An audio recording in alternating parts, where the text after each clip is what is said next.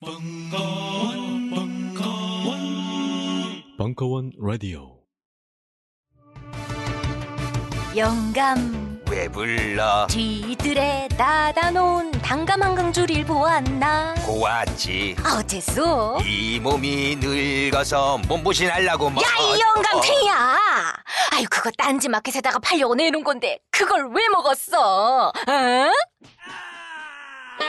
그렇습니다. 이번에 소개할 상품은 경상북도 청도의 할아버지 할머니 네외분께서 오직 맑은 공기와 청정한 햇볕만으로 숙성 건조시킨 씨 없는 감말랭이 1kg 들이 상품입니다. 탁월한 항암 효과와 겨울철 감기 예방 거기에 달콤 쫄깃한 풍미까지 청도의 감말랭이 장인네에게서 하루 오직 10kg만을 생산하는 진정한 웰빙 식품을 백화점 판매가의 절반 값으로 오직 딴지마켓에서만 만나보실 수 있습니다. 황가루 따위 섞지 않는 100% 간의 수공업 울트라 웰빙 먹거리 청도 순결한 감말랭이 지금 바로 딴지마켓에서 만나보세요. 연말연시 선물용으로도 좋습니다. 어라, 기타가 있네.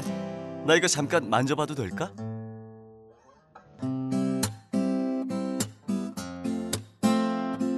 어때? 부럽지? 여자들한테 인기 많겠지? 1998년도부터 지금까지 벌써 15년 넘는 전통이 되어버린 황선생 기타 교실이 마침내 딴지마켓에 입점했습니다. 추억의 팝송부터 최신 아이돌의 히트곡까지 부위별 연주 동영상 및 악보 제공은 물론 MR을 이용한 밴드 연주까지 잘난 체하는 빠른 연주가 아니라 쉽게 따라할 수 있는 느린 연주까지 게다가 모르는 게 없는 황 선생의 친절한 리플까지 이 모든 걸 지금 딴지 마켓에서 깜짝 놀랄만한 가격으로 만나보실 수 있습니다. 학원 갈 시간이 없다고 말하지만 사실은 소심해서 혼자 기타를 배우고 싶은 모든 분께 황 선생 기타 교실을 강력 추천합니다. 황 선생 기타 교실은 인터넷 동영상 강좌 서비스입니다. 교실이 대체 어디 있는 거냐고 문의하지는 말아주세요. 여자들한테 인기 많겠지? 잡곡. 몸에 좋다는 건 알지만 즐겨 먹기는 쉽지 않으시죠? 게다가 흰쌀밥도 잘 먹지 않는 아이들에게 거친 잡곡을 먹이는 건 더욱 어려운 일이고요. 그래서 딴지마켓이 준비했습니다. 정말 몸에 좋은 잡곡을 아이들과 함께 먹을 수 있는 꽃씨 잡곡입니다. 왜 꽃씨 잡곡이냐고요? 꽃씨 잡곡을 쌀에 섞어 밥을 지으면 정말 꽃밭처럼 알록달록 예쁜 잡곡밥이 만들어지거든요. 빨간 홍국살, 노란 찰기장, 초록 클로렐라 찹쌀, 거기에 현미와 찰부리까지. 몸에 좋은 잡곡, 이제 아이들이 더 좋아해요. 꽃씨 잡곡, 지금 바로 딴지마켓에서 확인하세요.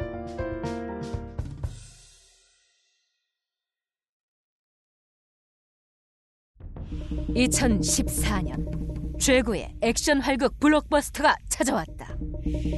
보다 나은 내일을 걸고 싸우는 인생과의 피할 수 없는 한판 승부. 위즈덤 하우스의 인생 내공. 잘 만났다 취업 준비생. 그래 용케 취업을 했다 치고 그 다음엔 어떡할 거야? 다음은 무슨 얼어 죽을 다음 지금도 죽겠구만 바쁘니까 꺼져 오랜만이군 김 과장. 은퇴 후에 40년은 더 살 텐데 준비는 됐겠지? 어떻게든 되겠지 뭐 안녕하세요. 이시영입니다. 우리는 가끔 잊고 삽니다. 살아온 시간보다 인생 후반전이 훨씬 길다는 것을요. 언제나 당당하고 자신감 있는 삶. 인생 내용에서 만나보십시오. 도서출판 위즈덤 하우스.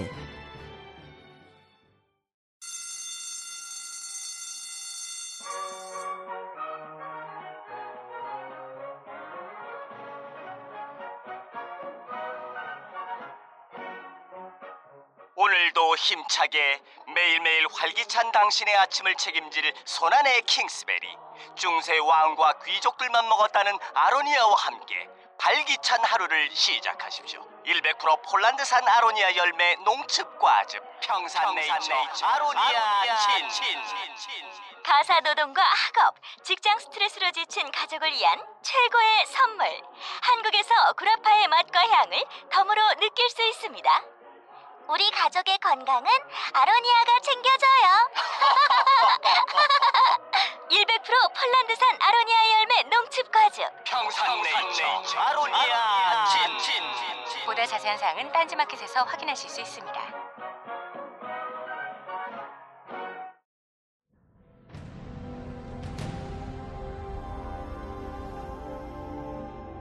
김용민의 맨 얼굴의 예수. 인간 예수를 줬다. 12월 17일 강연.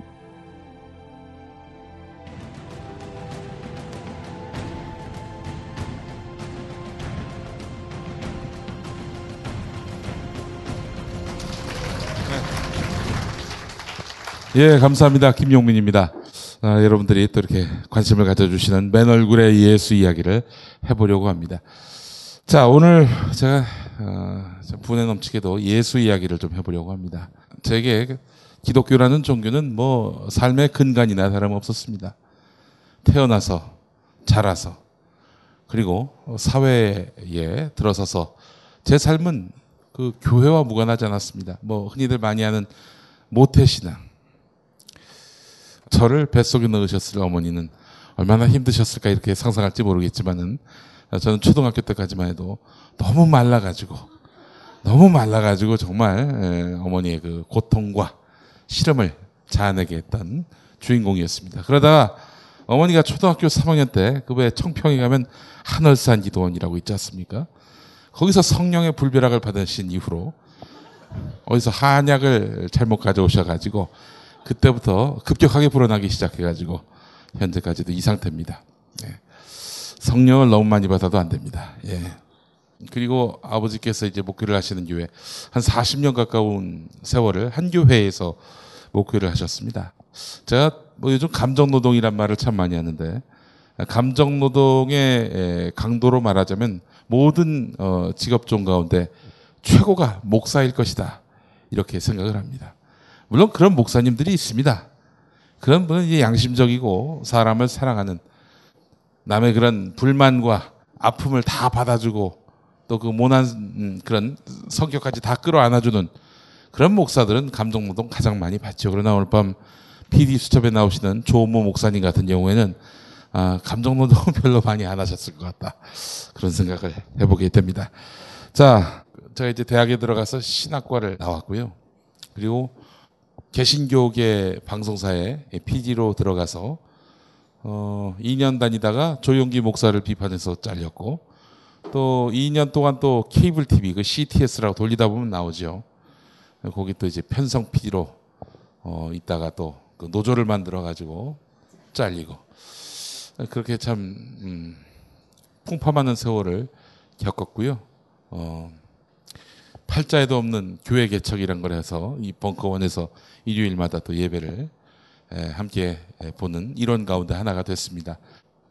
그런 저에게 예수는 어떤 존재였냐면은 사실 안존한 직장에 다닐 당시만 하더라도 음 그냥 아무 생각 없이 다녔던 것 같아요. 뭐 말로는 뭐 예수, 복음, 은혜, 성령, 구원 그리고 이런 온갖 그 기독교적 용어를 쓰면서도 예수를 잘 몰랐던 것 같아요. 그러다가 이 광야로 내몰리고 어, 숱한 세월 속에서 어, 고초를 겪고 또 이제 보수 목사들로부터 폐륜하라는 얘기까지 듣는 상황에 이르러서 진짜 예수가 보이기 시작하더라고요. 다 같이 폐륜아가 되시기를 바라겠습니다. 폐륜아가 돼야 예수를 만날 수가 있다 이런 얘기입니다. 자, 뭐 오늘 시작을 바로 하도록 하겠습니다. 제가 오늘 오면서 무슨 얘기를 할까 이렇게 생각을 했는데 예수가 어떤 범죄를 저질렀는가? 범죄자 예수의 그런 죄목을 한번 짚어봐야 되겠다 싶어서 따져봤습니다. 막말, 막말을 했습니다. 그렇잖아요. 독사의 자식들아. 아니 개새끼도 아니고 소새끼도 아니고 독사의 자식이야. 야 이거 진짜 이건 거의 압권 아니겠습니까? 이런 말을 했었고요. 폭력을 행사했습니다. 기억하시죠? 성전 정화라고 불리는 그런 행동을 했었고요. 내란, 아, 내란까지. 내란은 사형이 가능합니다. 하나님 나라를 선포하지 않았습니까? 또 다른 나라를 이야기했습니다. 내란입니다, 이거는. 그리고 너희 목마른 자들아, 값없이 와서 젖과 포도주를 가져가라. 이거 바로 무상, 무상복지. 좌경입니다, 좌경. 게다가 이 이 못 배우고 가난한 사람들을 선동해 가지고 수천 명씩 끌고 다니면서 이렇게 전도를 하지 않았습니까? 이거는 선동 그리고 어, 불법 어, 집회를 한 집시법 위반 예. 그랬었습니다. 예? 아 그렇지 불법 의료행위도 했네 보니까 의사 면허도 없으면서 뭐 눈먼 사람 눈뜨기 하고 말이죠. 어, 이 지체 장애인 이렇게 세우고 불법 의료 행위까지 이게 정말 어마어마한 범죄를 저질렀습니다. 자, 이 이야기는 왜 하냐면 예수님이 진짜 뭐 범죄를 저질렀다는 얘기가 아니라요. 그 진짜 그 당시의 기득권자들, 가진 자들에게 찍히면은 없는 죄도 죄가 된다라는 이야기를 하고자 함입니다. 아, 그래서 예수님이 당한 것은 바로 사형 아니었습니까? 십자가형. 당대 가장 잔혹했던 형벌인 십자가형이었습니다. 예수는 왜 이들에게 밑보였는가? 밑보였기 때문에 그런 허물아닌 것들이 불법이 되고 결국 내란이 되고 도전이 되고 이렇게 된 거 아니겠습니까? 네 가지 도발을 했다고 생각합니다. 첫 번째로 갈릴리에서 복음을 전파한 점입니다. 갈릴리. 갈릴리가 양촌 옆에 있는 갈릴리가 아니라 시골이었습니다. 어, 서울로 말하자면 강북 같은 곳이었습니다. 당대 잘 사는 사람들, 지주들은 예루살렘에 살았고요. 갈릴리는 소장농들이 많은 걸로 봐서는 예루살렘에 그 지주가 살았고 갈릴리의 그 어, 땅의 주인들이 예루살렘에 살았다 이렇게 볼 수 있을 것 같습니다. 못 사는 사람들 가운데서 복음을 전파하고 하나님 나라를 선포를 했습니다.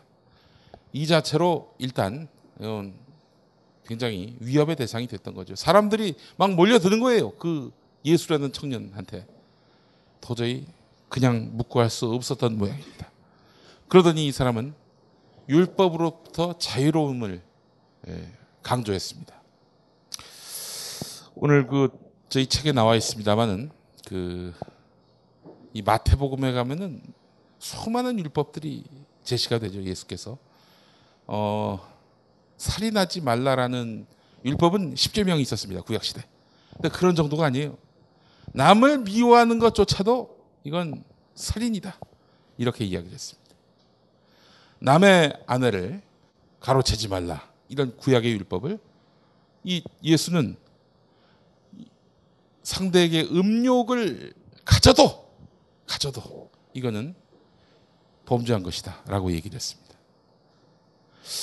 이거는 지키지 말라는 거죠. 그렇지 않습니까? 율법을 더욱 엄격하게 만든 것. 그래서 이제 그 당대 그 후대 그 신앙인들 중에는 예수가 가르친 법대로 살아야 된다. 더 어마어마한 율법주의자들이 나오게 된 겁니다.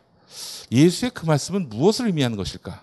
지키지도 못할 그런 율법들을 잔뜩 만들어 놓고 그걸 지켜라! 이렇게 한 것은 무엇일까? 저는 이건 아주 중요한 반어, 반어법이 여기 숨어 있다고 생각을 합니다. 당시 그 바리새인들 구약 시대를 살았던 사람들은 율법을 지키면 십계명에 적혀 있는 그런 율법을 지키면 자기는 구원받는다라고 생각을 했습니다. 자력으로 자력으로 하늘나라에 간다든지 상급을 받는다든지 이런 식의 그 구원을 얻을 수 있다라고 생각을 했습니다. 자 그런데 예수가 오더니 그보다 더 엄격하고 지킬 수 없는 그런 온갖 율법들을 다 늘어놓는단 말이죠. 살인하는 게 진짜 뭐 이렇게 사람을 상해를 입혀가지고 죽이는 그런 정도가 아니라 미워하는 것도 살인한 것이다. 그래서 우리 대다수 한국에 계신 교회들의 그 신자들은 어떡합니까? 미워하지 말아야지, 미워하지 말아야지. 이러잖아요. 미워할 수 없지. 어떻게 사나? 그렇잖아요? 예수는 누구보다도 잘합니다. 미워할 수 없는 인간의 어떤 그런 본성은 도저히 남을 미워하지 않을 수 없다. 이렇게 예수는 봤습니다. 미워하지 마, 미워하지 마. 예수는 미워하지 말라고 그랬어. 이렇게 이야기를 하면서 이 땅에 수구 기득권 부패 정치 세력과 결탁한 목사들은 자기들에 대해서 비판하지 말라, 욕하지 말라 이런 방패로 오용했던 것은 아닐까요? 저는 반어라고 얘기했습니다. 예수는 절대로 너희들은 율법을 지킬 수 없다라고 봤습니다. 예수 앞에 모여 까맣게 모여 있는 사람 중에는 율법을 통해서 십계명만 잘 지키면은 자기는 구원받을 수 있다라고 생각했던 오만하기 이를 데 없는 바리새파 사람들이 앉아 있었습니다. 너희들한테 야 살인하지 말라는 의미가 뭔 줄 알아? 사람을 죽여야 살인한 게 아니야. 남을 미워하는 것도 그건 살인하는 거야. 너 지킬 수 있어? 이 말이었다는 거죠. 이 맥락이었다는 거죠. 그럼 뭐겠어요? 너 까불지 말라는 얘기입니다. 한마디로 얘기해서. 까부는 친구들한테 까불지 말라는 차원에서 하신 말씀인데 그 멘트를 갖고 미워하지 말아야지. 음욕을 품지 말아야지. 이렇게 생각하는 것 자체가 얼마나 이 어리석은 일들입니까? 그 후대의 그 교부 중에 어떤 분들이 있냐면은 음욕도 품지 말라 그래가지고 음욕을 품지 않기 위해서 무던히도 노력을 하다 끝끝내 도저히 이게 감당을 못하니까 어떻게 했냐면 성기를 잘랐어요. 그리고 남들과 완전히 고립된 생활을 살았습니다.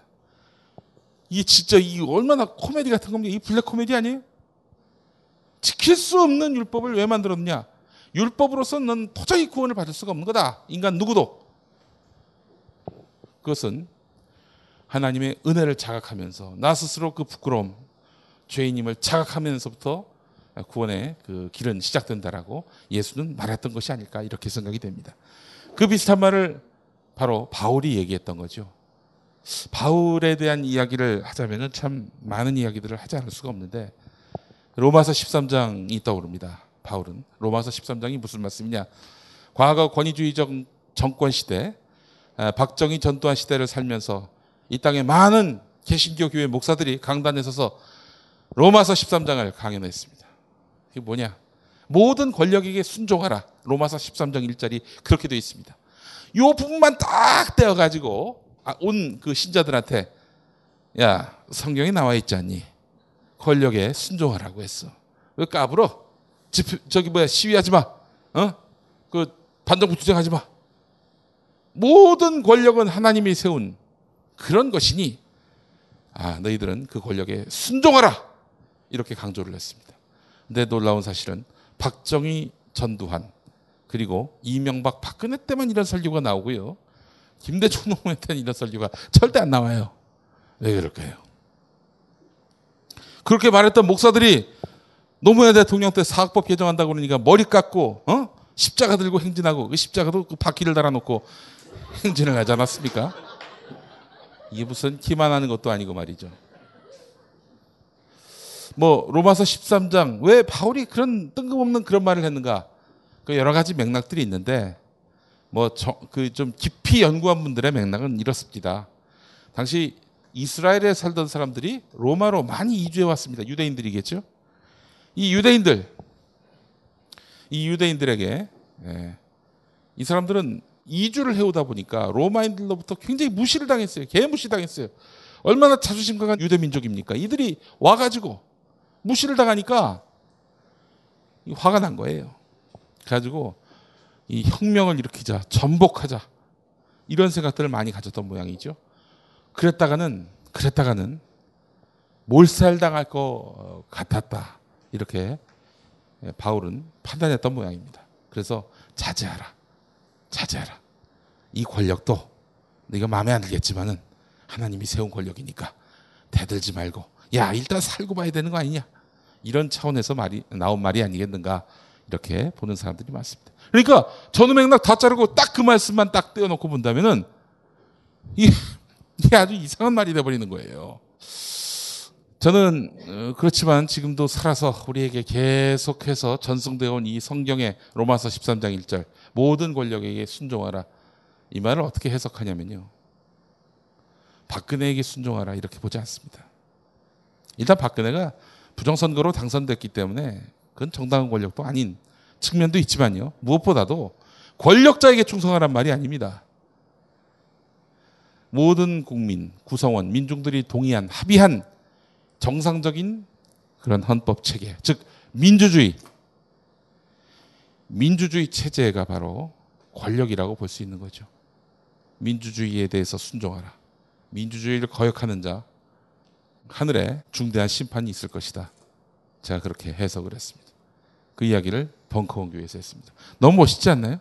야, 이- 이런 이런 걸로 도출해낼 수 있는 그런 양식 있는 아, 기독교인들이 필요하다. 뭐 이런 뭐 말을 좀 하고 싶은데 이 하여튼 로마서 13장 이야기 그렇고요. 바울의 그 복음에 굉장히 중요한 것이 있습니다. 바울은 말 그대로 모든 사람들을 평등하게 봤습니다.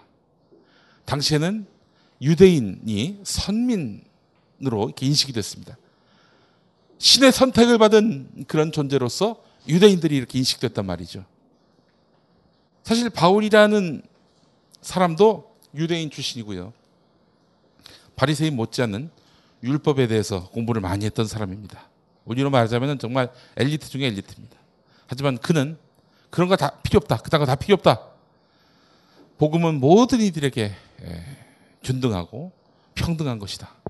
해서 이방인들 혹은 유대인들 상관없이 신을 구주로 고백하는 모든 사람들에게 동일한 구원의 혜택이 있다. 이렇게 이야기를 합니다. 그것만 딱 떼어놓고 보면은 기독교를 믿어야만 믿어야만 구원을 받는다라고 인식하기 쉽지만은 그 시대에 그 시대에 그런 평등 사상을 이야기했다는 것 자체가 그야말로 사고와 철학의 혁명이었다 이렇게 볼 수 있습니다. 바울을 우리는 다시 봐야 됩니다. 자 예수 이야기를 하다 이 바울 이야기로 갔었는데 예수가 행했던 이 당대 기득권 세력들로부터 미움받게 된 몇 가지 이유 가운데 하나가 바로 갈릴리에서 구원을 선포했다는 점이죠. 하나님 나라를 전파했다는 점이죠. 놀랍죠. 예루살렘이 아닌 왜 갈릴리로 갔을까? 정말 무식하기 이를 데 없고 돈도 없는 사람들.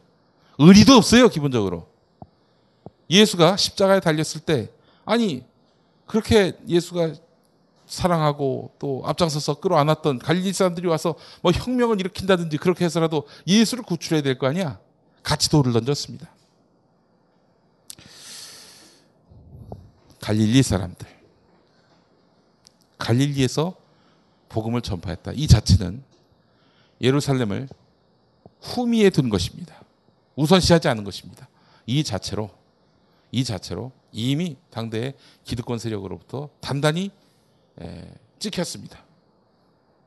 그리고 앞서 말씀드린 대로 율법을 파괴했습니다.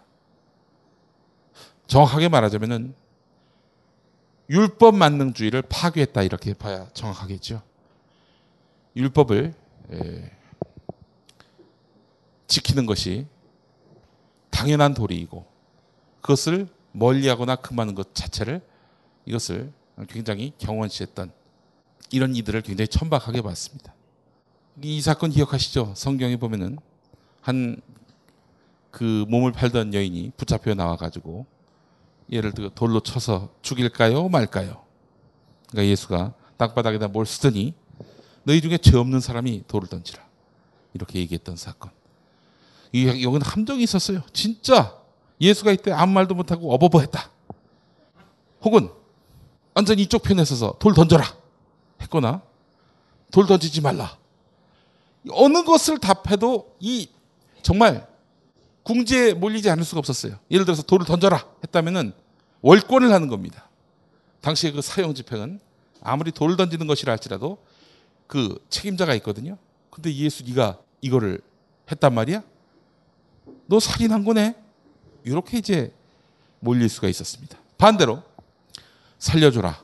그랬으면은 어, 너, 너 율법을 어긴 거네? 나쁜 여자 이 돌로 쳐 죽이라고 율법이 이렇게 나와 있는데 넌 거역해? 그러니까 어느 쪽을 택하더라도 예수는 궁색해질 수밖에 없어요. 야야, 내가 사형을 집행할 권한이 없잖니 이런 얘기를 해봐야 야, 내가 율법을 안 지키려고 한 게 아니라 이렇게 얘기해봐야 이미 그때는 다 늦어버렸다는 거죠. 너희 중에 죄 없는 자가 돌을 던지라. 아, 이 기가 막힌 이런 레토릭 정말 어, 예수니까 가능했던 것이었습니다. 여기서 일단 바리새인들이 엿을 먹었습니다. 아주 빅엿을 먹었죠. 그리고 성전 정화 사건 기억하시죠? 성전 예수가 예루살렘으로 들어와서 성전에 가 보니까 막 상인들이 넘쳐나요. 뭐 이것저것 다 팔고 그때 갑자기 몽둥이를 들고 가가지고 때리고 부수고 다 나가 이랬단 말이죠. 기물 파괴, 재물 손괴, 막 벌써 이런 단어가 떠오르는데 예수는 그때 이 상인들, 불쌍한 상인들을 말하자면은 타격을 입힌 게 아니라 그보다 더 높은 세력들을 향해서 보란 듯 일했습니다. 성전에서 장사를 할 수 있는 거는 그 성전 네, 주인, 종교 권력자들의 제가 허락을 받고서야 가능한 일이었습니다. 뭐 그냥 공짜로 장사하라고 그랬겠어요? 뭐 커미션을 받는 거 있지 않겠어요? 그런데 이 성전 더럽다면서 때리고 부수니까 이거는 자기한테 도전하는 거거든. 아, 얘, 이 수차례 빅엿을 먹은 이, 이 종교 권력자들이 도저히 참을 수가 없었습니다. 바로 이때 예수를 십자가형에 처하도록 한번 만들어 보자. 해서 예수를 내란죄로 해가지고 결국 십자가형으로 죽이게 한 거 아닙니까? 마지막 네 번째 도발. 네 번째 도발은 뭐냐면 십자가 위에서 있었습니다. 저들의 모든 죄를 용서해 달라라고 이야기를 했죠. 죄를 용서한다는 것은 율법을 통해서만 종교 권력자를 통해서만 가능한 일이었습니다. 일종의 어떤 매매의 대상이었습니다.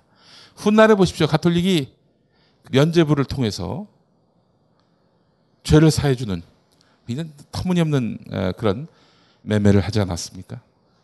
근데 모든 이들에게 값없이 무상으로 용서를 구하는 그로 인해서 인류의 죄가 한번 씻겨지고 어, 사라지는 그런 계기를 만들었던 거죠. 이 자체도 결과적으로 이 당대 율법을 그야말로 신주단지처럼 여기고 있는 유대인들에게 빅엿이 됐다는 겁니다.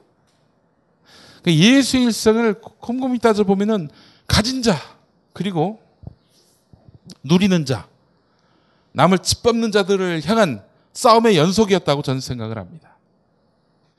그런 예수가 그 예수를 따른다는 제자들이 수고 기득권 세력의 천병 역할을 하고 있는 이런 현실을 보면 얼마나 답답하겠습니까? 이런 생각을 하는 저를 저들은 패륜하라고 안 보겠습니까? 아 정말 참 더한 말로 욕을 날리고 싶은데 욕을 해도 상관이 없어요. 워낙 막말꾼으로 지켜가지고. 자, 이 책 제가 만든 이 맨 얼굴의 예수란 책은 마가복음을 토대로 해서 이제 만들었습니다. 마가복음. 마가복음. 마가복음이 마가가 영어로 뭐예요? 마크. 마크 말. 막 말을 토대로 해서 이제 만든 책이 바로 맨 얼굴의 예수다. 아, 이런 참 어, 말도 안 되는 언어 개그로 얘기를 해봤는데 마가복음은요 사복음서 가운데서 아주 독특합니다. 사복음서가 뭐가 있어요? 마태, 마가, 누가, 요한 이 가운데 공관 복음이라고 있죠. 같은 관점으로 본 복음 이게 뭡니까? 요한을 뺀 나머지 복음서인데요. 어, 마태와 누가복음에는 참 예수에게 어떻게든 이 신의 이미지를 부여하기 위해서 무던히도 분칠한 내용들이 많습니다. 물론 그 마태와 그 누가복음이 그래서 형편없고 볼 필요도 없고 구라고 가라고 뭐 그렇다 이런 얘기는 아닙니다. 다만 뭔가 가장 예수의 원형을 제대로 담은 성경은 무엇일까 아, 찾다 보니 마가를 택하게 됐습니다. 여러분 마태나 누가복음 보면 첫 페이지에 뭐가 나옵니까? 첫 장에 예수의 탄생 이야기가 나오잖아요. 예수의 탄생 이제 곧 크리스마스가 다가오는데 동정녀의 몸에서 예수가 태어났다. 이게 참 과연 가능한 일인가? 이런 고민은 실제로 지난 천년 동안의 2000년 동안의 역사 속에서 수많은 신학자들의 고민이었습니다.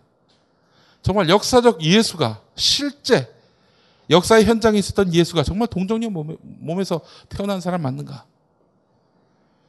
그리고 예수의 그 이후의 삶도 보면은 이적들이 많잖아. 이적, 기적.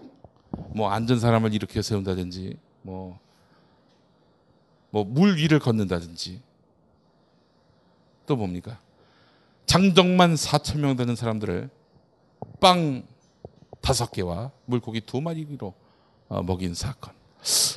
당시에는 나노 기술이 없었는데, 뻥튀기 기술도 없었는데 어떻게 이게 가능했을까? 그리고 결정적으로 예수가 고난을 받은 다음 죽었는데 부활을 했다는 이런 일화들. 과연 이것이 사실인가? 이런 고민을 하는 것이 불경스러운가요?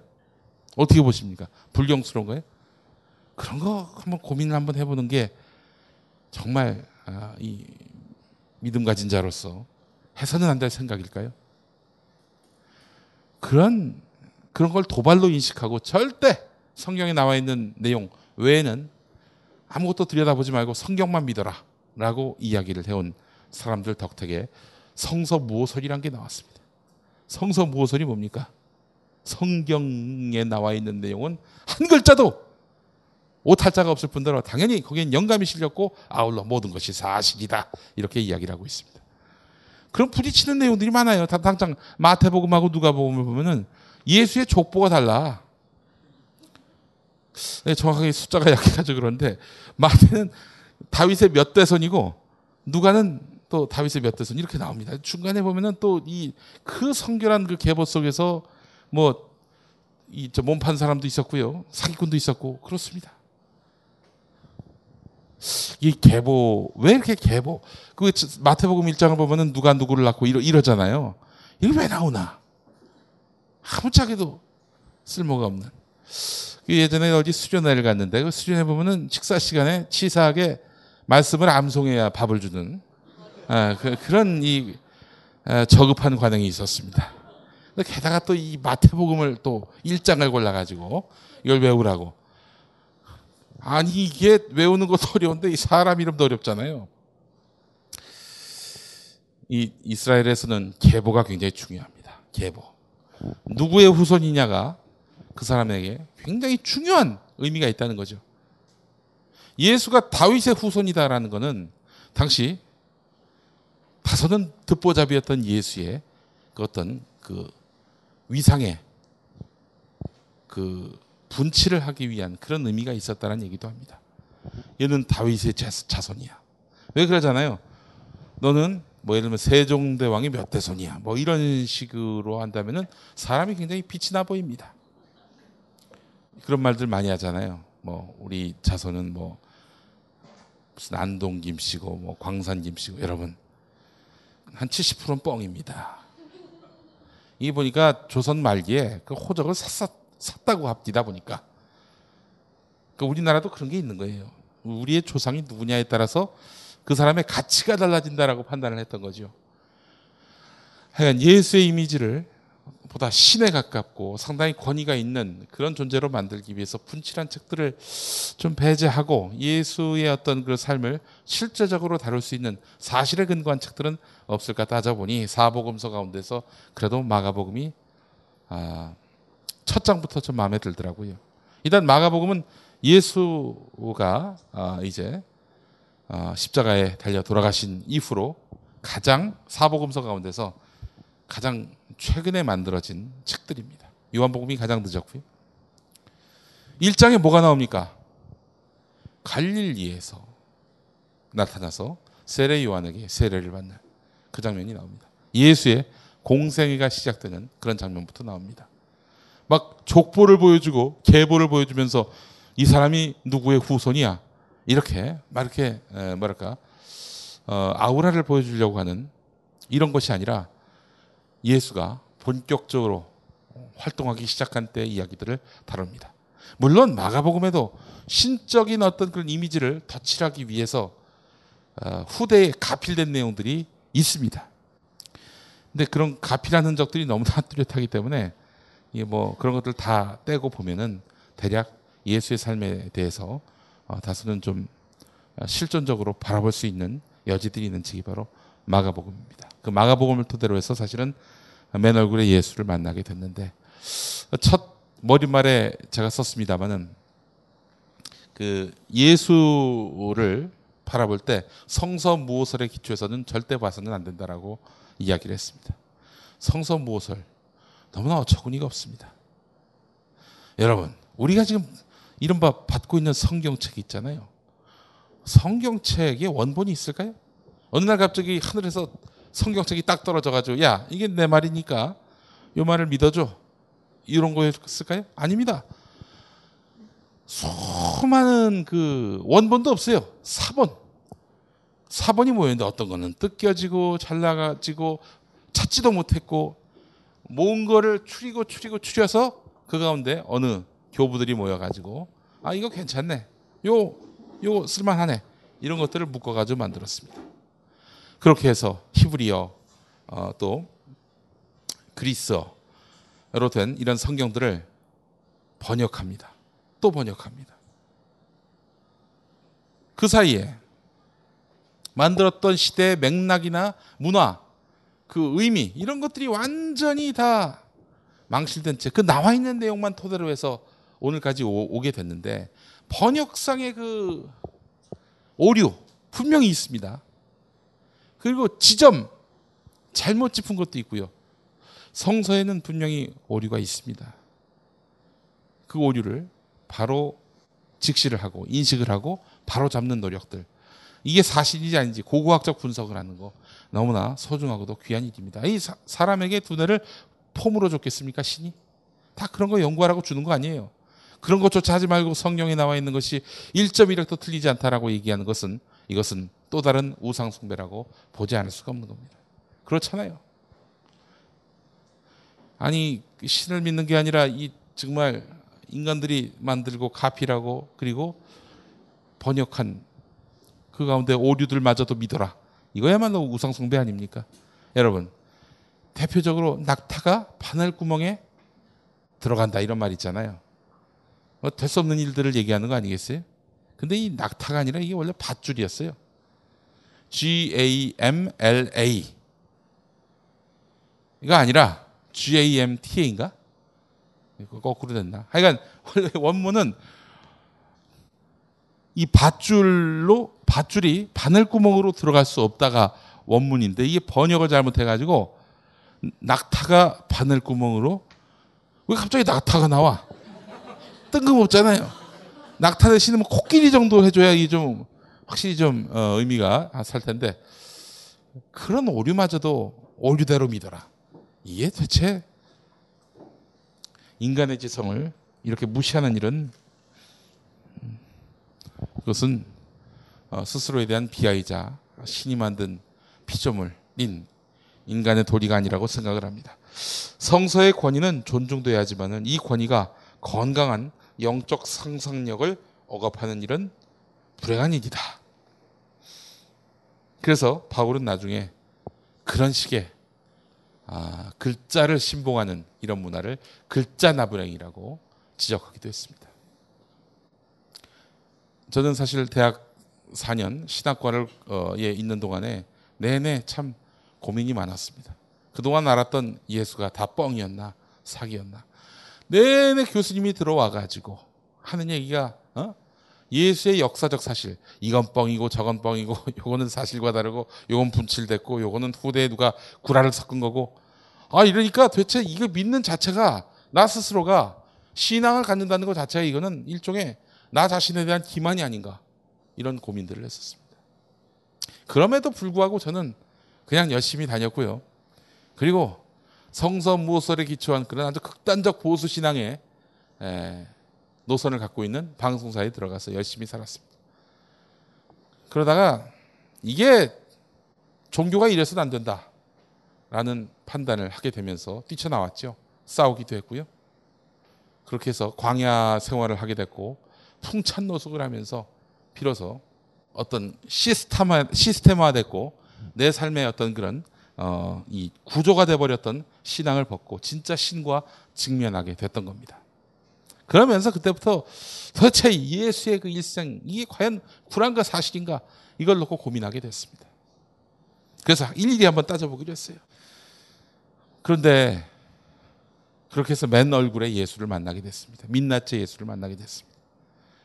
근데 너무나 제가 크게 감동을 받았던 어, 부분이 있었으니 바로 오병이어의 기적입니다. 오병이어의 기적. 남성 장정만 4천 명을 갖고 물고기 두 마리 그리고 빵 다섯 개로 모두를 먹였다.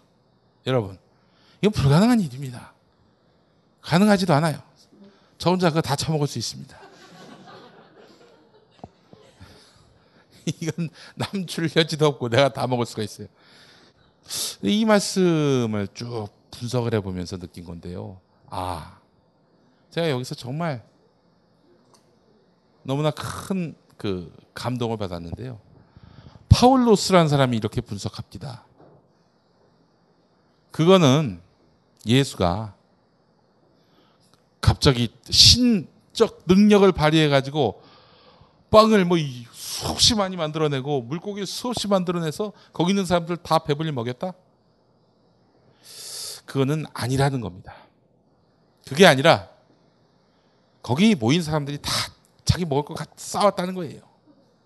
싸웠는데 거기 어린아이 하나가 뭐 아무것도 없는 예수한테 오더니 아 제가 먹을 건데 이거 예수님께 드릴게요. 하니까 예수님이 감격을 하신 거죠. 그래서 이 아이를 이렇게 축복하시면서 아이가 가져왔던 이런 먹을 것들을 어, 예, 축사하면서 이렇게 나눴더니 사람들이 거기서 감동을 받은 거예요.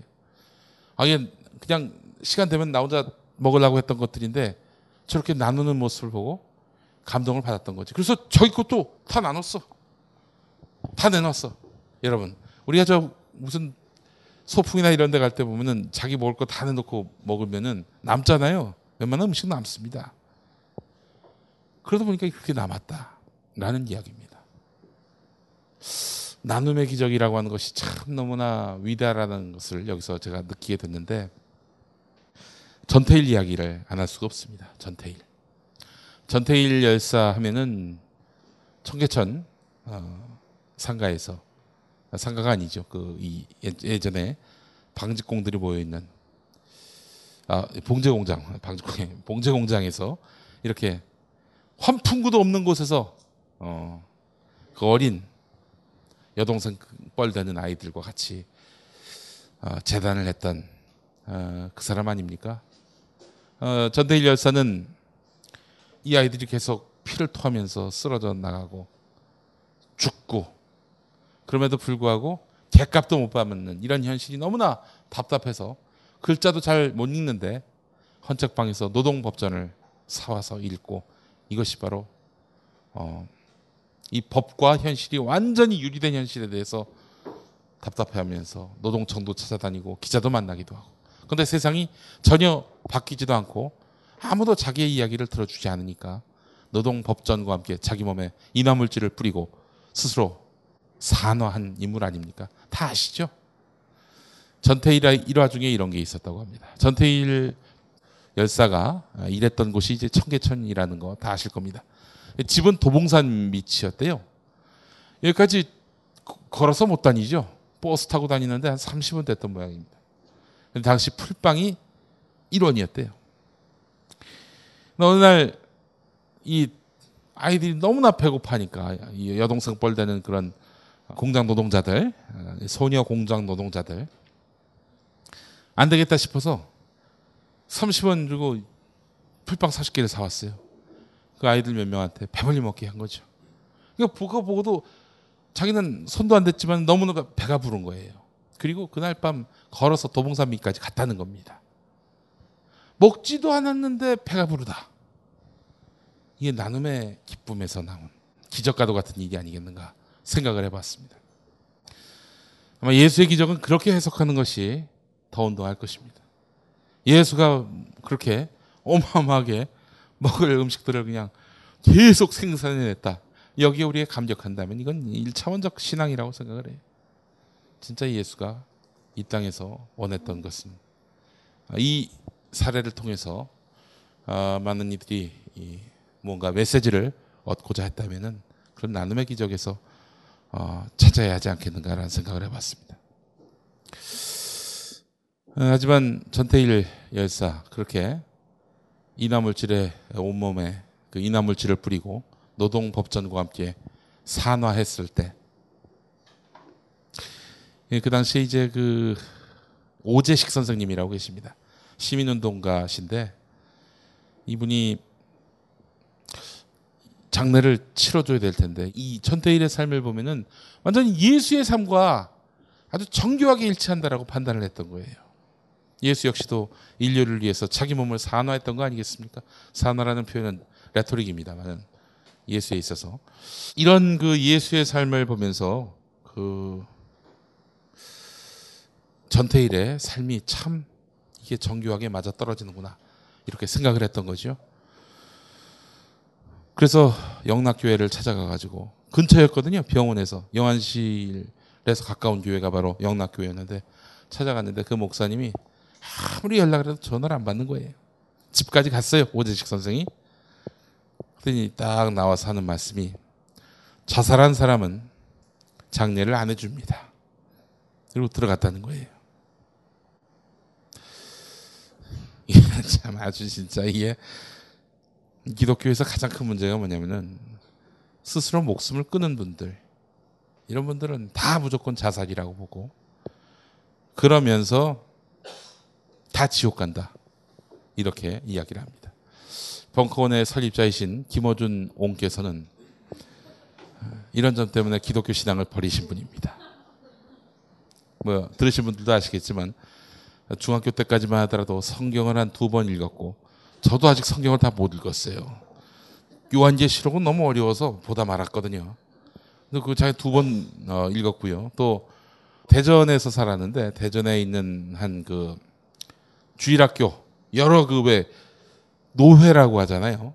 여러 교회들이 한 지역에 묶여 있는 이 노회 노회에 나가서 성경 고사 대회에서 1등하고 그랬다고 합니다. 그런데 어느 날 갑자기 왜 교회를 끊었느냐? 설교를 듣는데 목사님이 이런 설교를 했다는 거예요.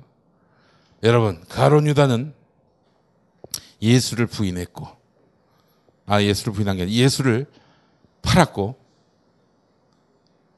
그리고 그것이 너무 괴로워서 스스로 목숨을 끊었고, 그래서 지옥 갔습니다.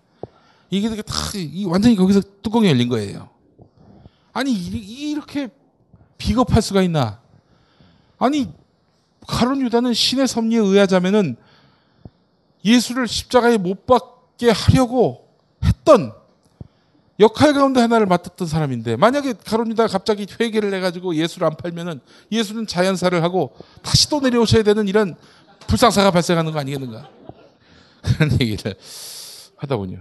그래서 아니 그렇다면 천국에 상급을 주든가 해야지 왜 지옥에 보내? 이건 너무 비겁한 거 아니냐? 이 기본준 총수가 비겁한 걸 굉장히 싫어합니다. 그래서 목사하고 상의했는데 목사가 답을 못하, 못하다라는 거예요.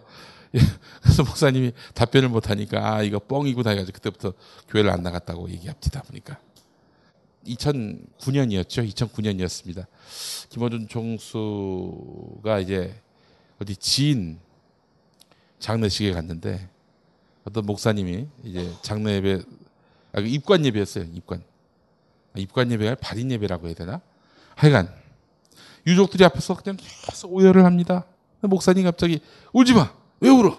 천국 갔는데 기뻐해야지. 아니 울지 말라고 하는 거는 괜찮은데 기뻐하라는 이게 너무 잔인하잖아요. 계속 기뻐하라는 거예요. 그래서 뒤에서 이게 담배를 피면서 기다리고 있던 김종석 담배를 탁 던지더니 앞으로 와가지고 그 목사 귀에다 대고 기뻐하라고 이 씨발로만 해가지고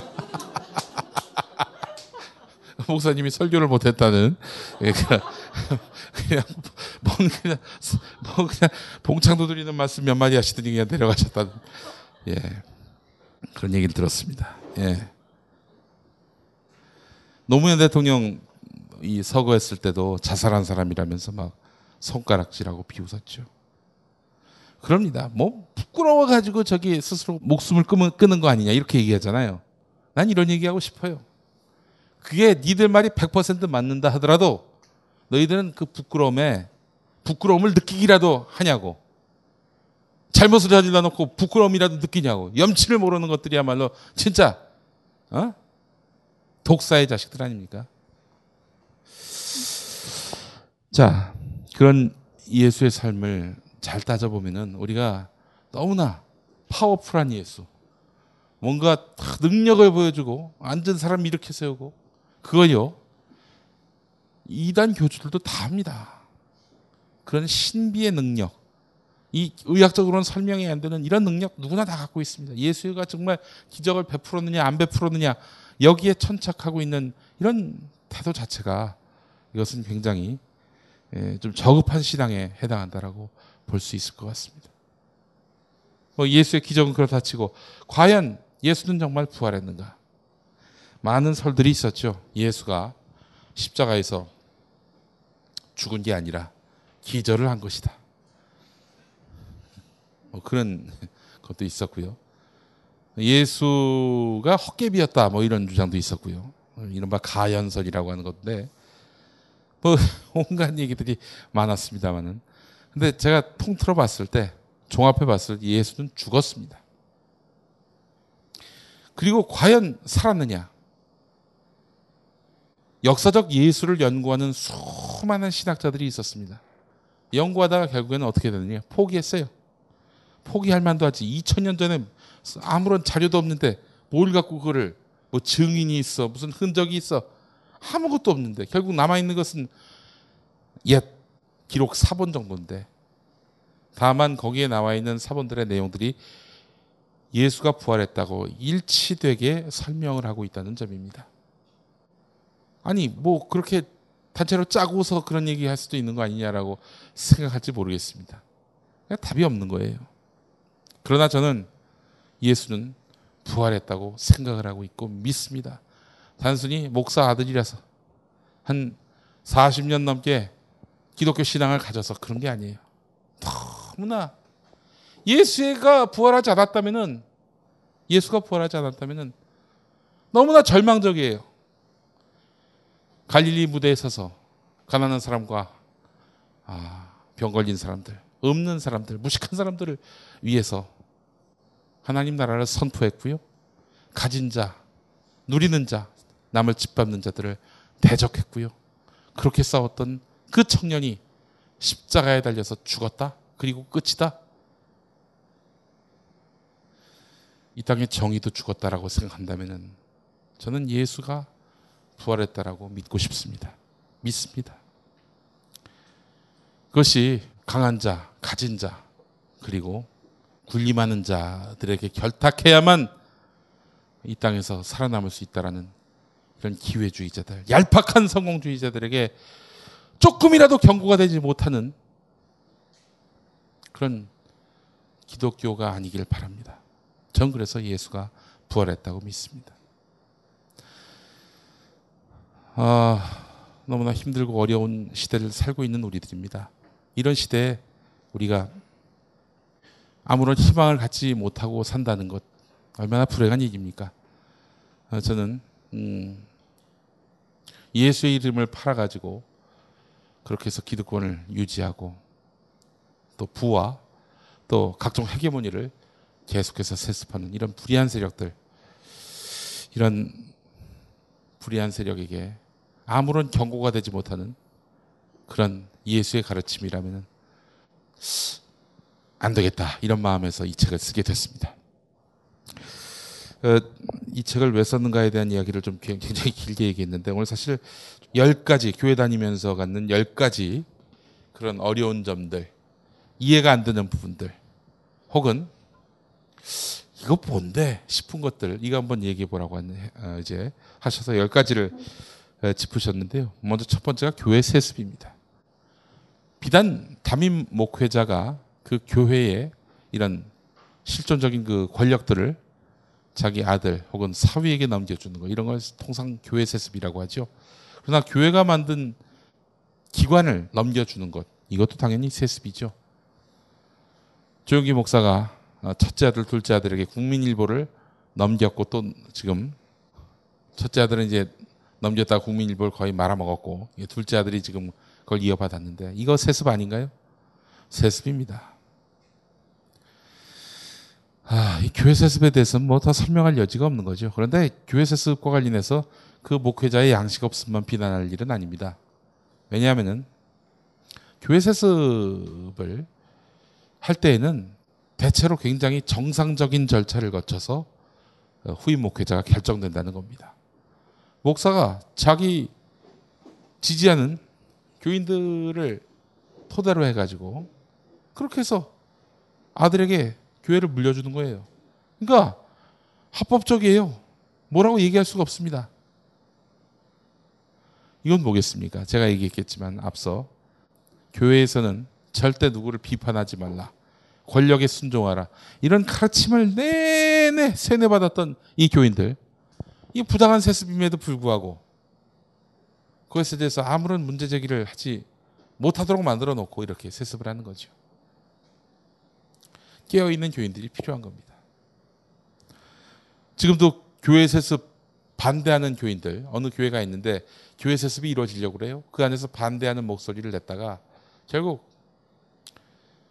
쫓겨나거나 혹은 거의 이단화 취급받는 경우가 대부분입니다. 왜 그러겠어요? 그 사람이 문제 있는 것처럼 뭔가 상당히 좀 신앙이 부족한 것처럼 이렇게 매도가 되고 있잖아요. 교인들이 똑똑해져야 됩니다. 목사도 똑같은 하나님 앞에서 죄인인 거죠. 말씀을 전하는 죄인일 뿐입니다. 동일한 사람입니다.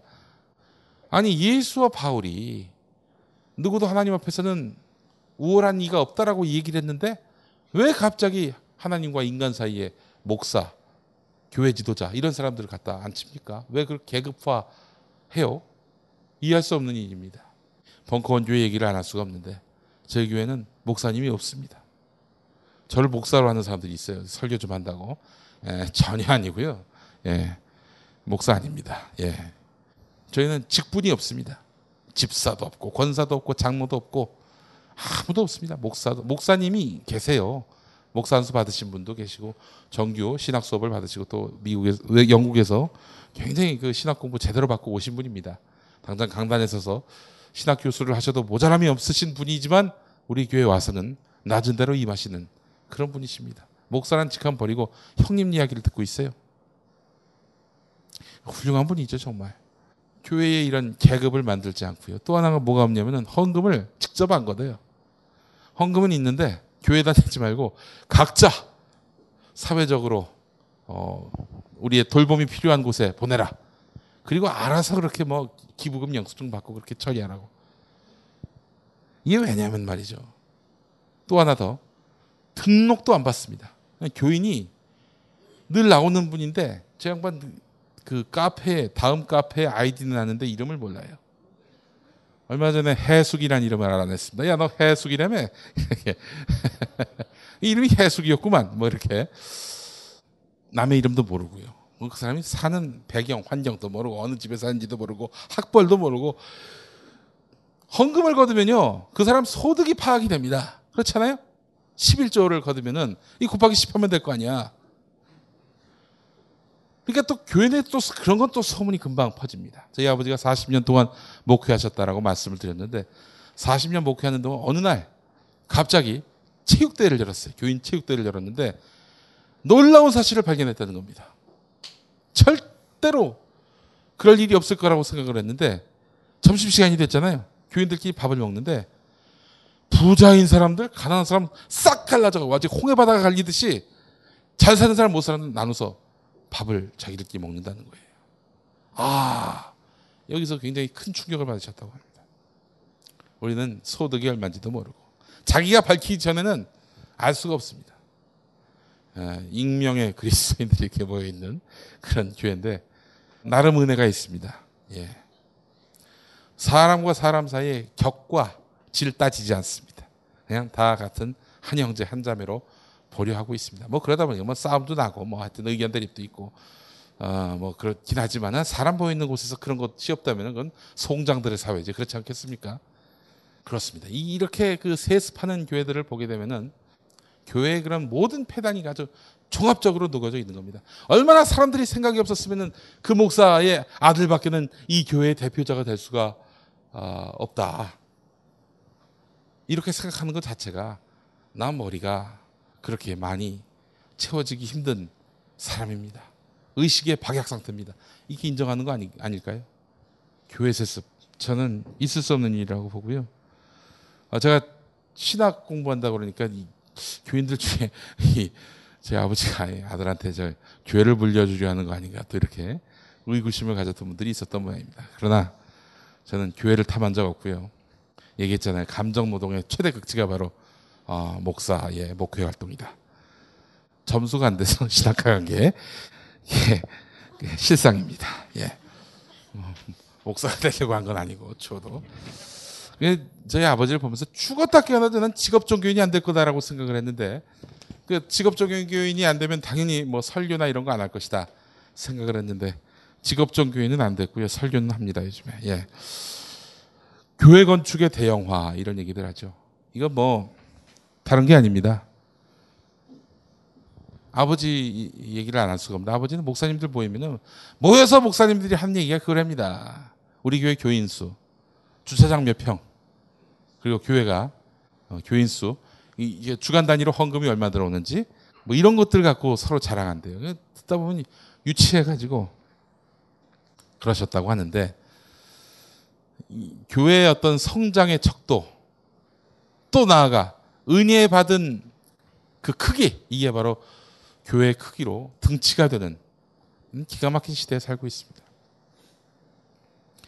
그래서 교회의 어떤 재산이 늘어가면 늘어갈수록 그건 다 하나님의 은혜라고 이렇게 등치가 됩니다. 이걸 벗어나기 힘든가 봐요. 그 의식을. 이게 의식의 문제인데 목사님들이 그렇게 물량적으로만 하나님의 은혜를 계량하는 일은 있어서는 안 된다라고 생각을 해줬으면 하는데 그렇게 못하는 이유는 뭐겠습니까? 공부를 안 해서 그래요, 공부를. 세상 돌아가는 지식에 대해서 별 관심이 없는 거예요. 지금 세상은 이런 물량주의를 얼마나 유치하게 보고 있습니까?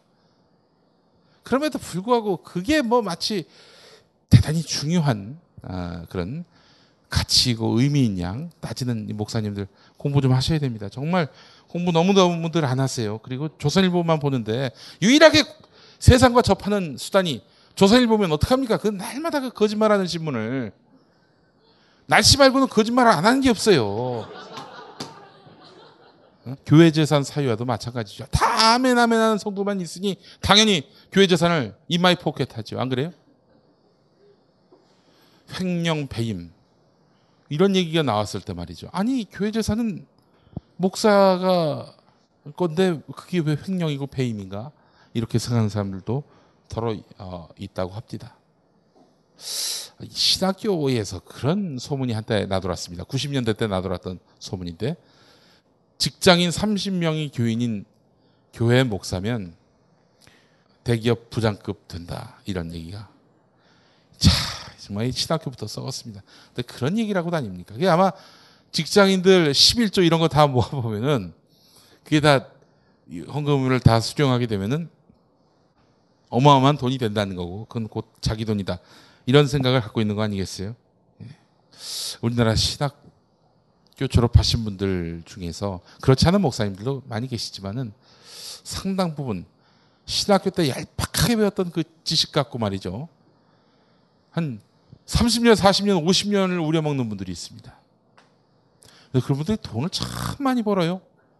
돈을 많이 버니까 또 이 TV 방송사에 설교를 하는 거 아니겠습니까? 여러분 지금 TV 방송에 설교하는 목사들이 뭐 설교를 잘해가지고 그 방송사에서 섭외를 해가지고 트는 거라고 생각하시는 분 없겠죠? 다 돈 받고 합니다 돈. 다 목사들이 내 설교 좀 틀어다오 해가지고 방송사에다가 방송 설교 헌금이란 미명 아래 자기 방송을 그렇게 내보내고 있습니다. 듣다 보면 정말 어처구니가 없습니다.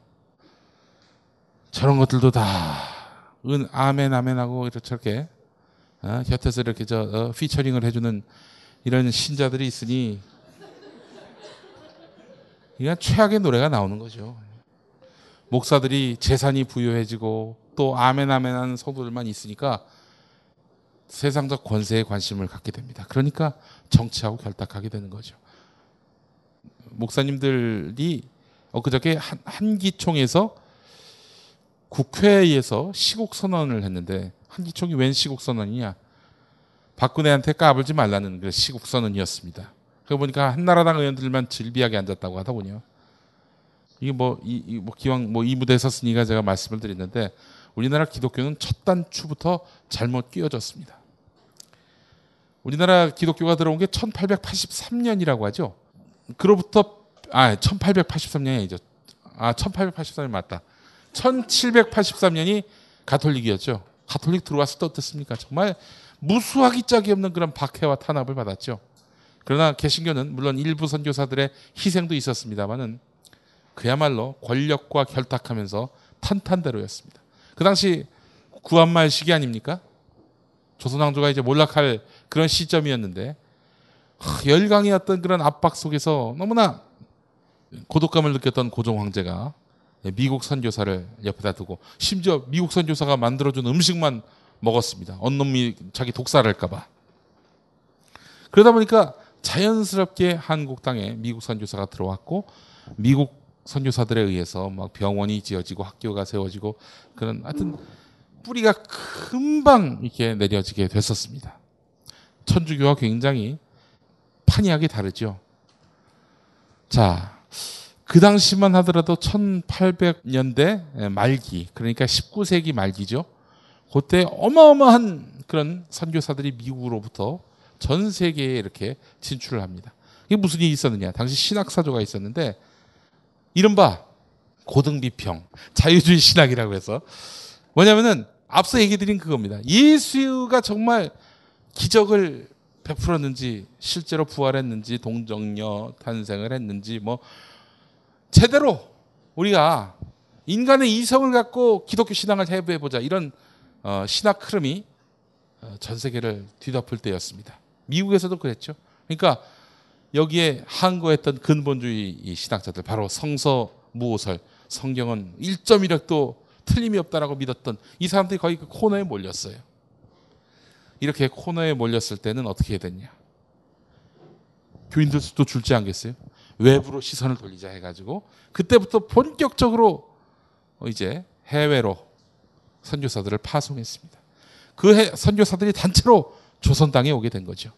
그러니까 한국 기독교가 아주 극도의 꼴통 보수가 된 거는 바로 이 선교사들이 와가지고 기독교 신앙을 뿌리 내렸기 때문이다. 라는 분석이 굉장히 유력, 유력합니다. 물론 그런 교단은 장로교에 국한되긴 합니다만은 어쨌든 이 선교사들이 와가지고 어마어마하게 이렇게 조선 땅에 진출을 했는데 당시가 조선왕도 거의 말기라고 말씀을 드렸죠. 대한제국 그렇게 해서 이제 1910년에 나라가 망하게 되는데 1905년에 을사늑약이 있었죠.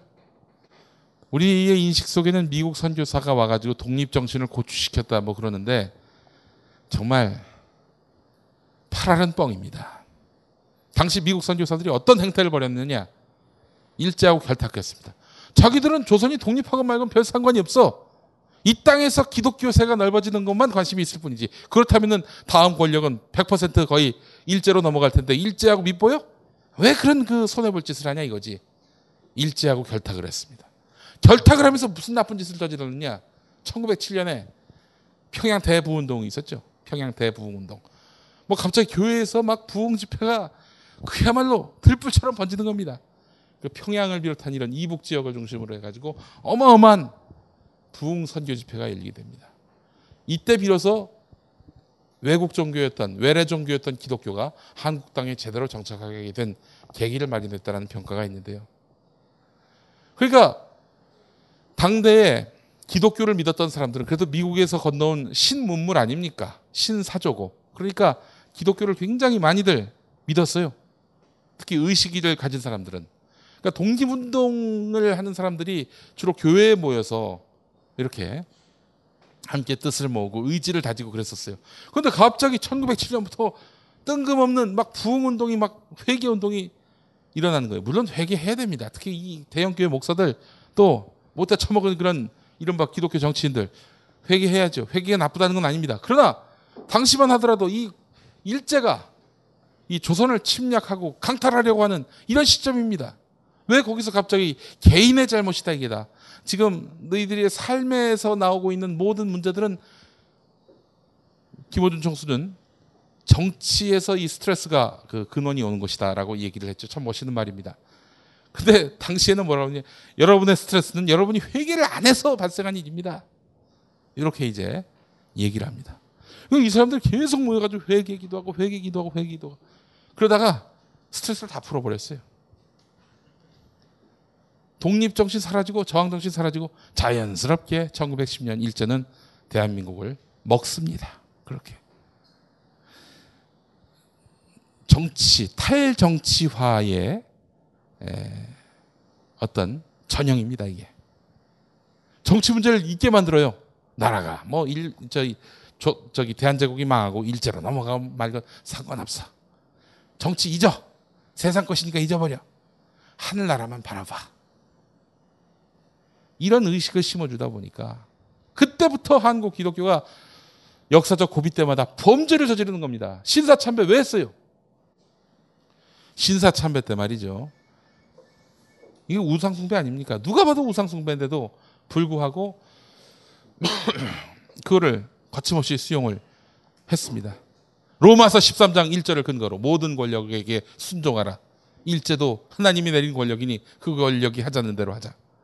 이랬었습니다. 그리고 유신 때도 유신 때도 박정희 찬양하고 5.18 광주에 피비린내 나기 나고 불과 석 달 뒤에 전두환을 호텔에 모여서 축복 기도해주고 사학의 건강성을 담보하기 위해 만든 사학법에 대해서는 키를 쓰고 반대하고 자기들만의 왕국을 지키기 위해서 이제는 박근혜를 찬양한과 동시에 죽은 박정희를 거의 반인 반신으로 모시는 이런 등신들. 이게 바로 탈정치가 가져온 무서운 결과물입니다. 탈정치를 했나요? 탈정치를 안 했죠. 도리어 더 정략적, 더 친권력적, 권력지향적 이렇게 바뀌지 않았습니까? 이 한국 개신교가 그래서 이 첫 단추를 참 잘못 끼웠다. 이렇게 생각을 해봅니다. 벙커원 이제 쌈박질까지 가르쳐드립니다. 한국 최초 프라이드 선수 최무배와 함께하는 벙커원 fight club. 맨몸 운동에서부터 눈빛 개조 호신술 격투기까지 지금 바로 벙커원 홈페이지에서 확인해 보세요. 벙커원 스페셜 거의 가수 되기 프로젝트 회식 자리에서 부를 노래가 없어 눈치 보이셨나요? 눈치 보며 노래방 책만 넘기고 계셨나요? 대한민국에서 가수가 되지 못한 여러분들을 위해 벙커원이 나섰습니다. 조가의 주인공 박경종 성악가의 오페라 강의 거의 가수다. 10주 만에 거의 오페라 가수로 거듭날 수 있는 기회를 놓치지 마세요. 지금 벙커원 홈페이지에서 수강 신청하세요.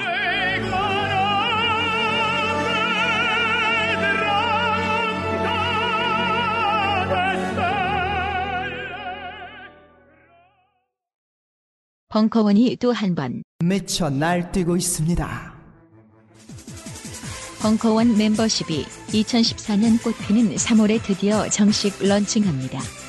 정식 서비스 출범 기념 2월 한 달간 졸라 퍼주기 이벤트 사장님께 혼날지도 모르는 무려 8가지의 특혜 제공 걸리기 전에 가입하세요.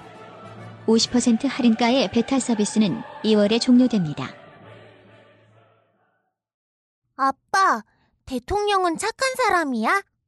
저 사람들은 왜 경찰 아저씨들이랑 싸워? 미분양 아파트는 많은데 왜 우리 집은 없어? 아, 그, 그건... 여러분은 아이들에게 어떤 대답을 해주시겠습니까? 가진 자의 거짓말로 답변하시겠습니까? 아니면 없는 자의 증오로 대답하시겠습니까? 국내 유일의 어린이 교양지 고래가 그랬어는 아이들에게 반쪽짜리 답을 말하지 않습니다. 아이가 지혜로워지기 위해서는 양쪽의 시각이 모두 필요하기 때문입니다. 아이들에게 필요한 건 스스로 선택할 수 있는 보기입니다. 이것만 옳다고 강요하는 어른들의 정답이 아닙니다. 고래가 그래서는 아이들에게 학습 이전에 상식을 얘기합니다. 진정한 학습은 상식 위에서 쌓여지기 때문입니다. 고래가 그래서는 아이들에게 답을 갖기 전에 질문을 갖게 합니다. 질문할 줄 알아야 답을 선택할 수 있기 때문입니다. 고래가 그랬어. 지금 포털 사이트에서 고래가 그랬어를 검색해 보세요. 얼마 전에 WCC라고 세계 개신교 교회 관계자들이 모여서 부산에서 총회를 했는데 한국의 그 한기총을 비롯한 보수 교단의 그 교회들 신자들이 달려가 가지고 반대 집회를 열었습니다. 근데 거기 WCC라는 데는요. 보수적인 노선을 걷는 교회도 있고 진보적인 노선을 걷는 교회도 있고 그렇습니다. 그냥 모든 교회가 다 모이는 그런 회의예요. 모든 개신교 단체와 교단들이 모이는 거기 때문에 각자 색깔들이 다 달라요. 다양성 속의 일치를 추구한다고 해서 WCC 아니겠습니까? 그런데 거기 가지고 그 WCC 안에 동성애를 지지하는 사람들이 있다. WCC 안에 종교다원주의자가 있다. WCC 안에 무슨 뭐 공산주의에 가까운 교회가 있다. 그거 들고 가가지고 막 무슨 WCC 어? 욕하는 그런 집회를 열었단 말이죠. 세계인들이 놀랐습니다. 누가 똥일까요? 이게 바로 탈정치 그리고 탈신학 탈 개념이 된 교회에서 보여줄 수 있는 일들이라고 생각합니다. 정치와 결탁하게 된 거 탈정치의 결과라고 봅니다. 여러분 정치에 대해서 자꾸 혐오하는 그런 기사들이 많이 나오죠. 혐오하게끔 만드는 기사들이 계속 쏟아집니다. 그렇게 해서 결과적으로 누가 덕을 볼까요? 새누리당이 덕을 봅니다. 정치에 혐오감을 느끼면 결국 투표를 안 하죠? 그러면 무슨 일이 있어서도 그꼭 투표하는 30% 층이 있고 그게 바로 새누리당 편이고요. 그러니까 무슨 일이 있어도 꼭 투표하는 층들이 한 40% 되는데 그 중에 30%가 새누리당이고 10%가 민주당을 비롯한 야권입니다. 그런 구도로 지금 형성돼 있어요. 그러니까 정치 혐오를 계속 부추긴다. 그거는 결국 아무개당에 선거 운동을 해주는 거나 마찬가지입니다. 교회에서 탈정치를 했다? 그건 뭐겠어요? 정치는 우리 목사들이 할 테니까 너희들은 잊어버려. 우리들이 얘기해 주는 것만 믿어. 강단에서 그래서 그냥 온갖 조선일보 사설을 그냥 읽지 않습니까 한마디로 정치와 결탁을 한 한국 개신교회 문제 이걸 해결하기 위해서는 똑똑한 교인들이 있어야 됩니다. 앞서 말씀드렸죠. 교회 세습 똑똑한 교인들 많으면 못합니다. 교회 건축 대형화 말씀드렸죠. 똑똑한 교인들이 있으면 못합니다. 교회 재산 사유화 마찬가지죠. 똑똑한 교인들이 있으면 이거 못합니다. 정치 결탁 못해요. 이 다섯 번째 할 얘기는 술, 담배 금지와 관련된 내용입니다. 아, 전에 우리 벙커원교회 예배를 마치고 이제 가는데 교인들이 삼삼오오 모여서 담배를 피우고 있더라고요. 어 갑자기 그 마음에 충격을 받았습니다. 한 40년 동안 그 보수적인 교회를 다니니까 그 모습이 너무나 생경한 거예요. 자, 사실 술 담배를 금지하는 어, 교회의 어떤 규칙이 돼버린 땅은 대한민국밖에 없습니다. 그래요, 실제로. 왜 한국 땅에서 조선 땅에서는 이게 술 담배를 금지했느냐? 이건 사실 취지는 굉장히 좋습니다. 어, 1904년에 선교사들이 어, 조선 땅에 꼭 없애야 될 그런 풍토를 발견했습니다. 술과 축첩이었습니다. 그래서 술과 담배를 끊도록 종용을 했어요. 말을 잘 안 들으니까 술, 담배 못 끊으면 당신들 교인이라고 말할 수 없다. 이런 식으로 이제 규정을 했죠.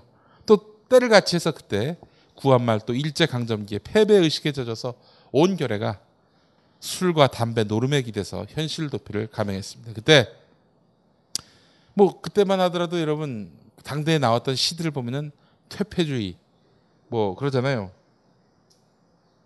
심미적 감상주의 그랬던 시기였다고요. 그때 그러지 말고 일제한테 빈, 진, 빚 이거 다 갚자 해가지고 국채 보상 운동을 일으키죠. 그러려면 술 담배 끊어.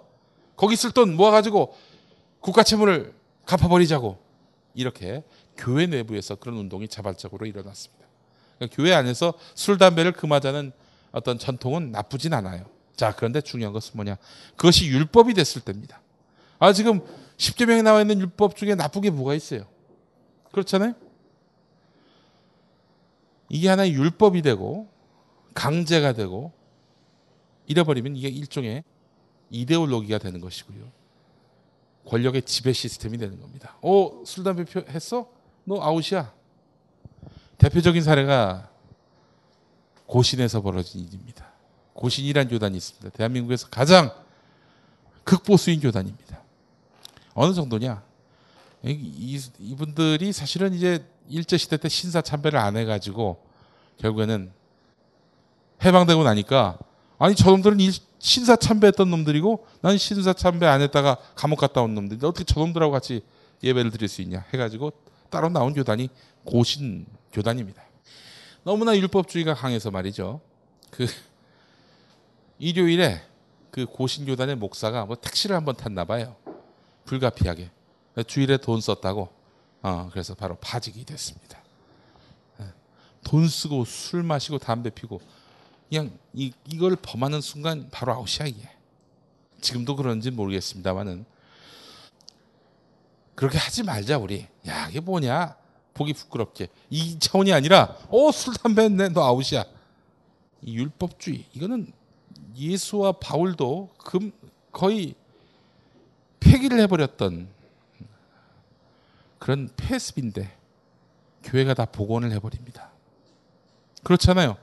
바울은 평등을 이야기했고 만인에게 동등한 구원의 기쁨, 복음의 혜택을 얘기했는데 어떻습니까? 오늘날 교회는 넌 안 돼, 넌 돼. 어 헌금 많이 했네. 어 천국의 상급이 크실 거야. 아니 11조를 했네? 어떻게 인간이 그럴 수가 있어? 당신 복 못 받을 거야.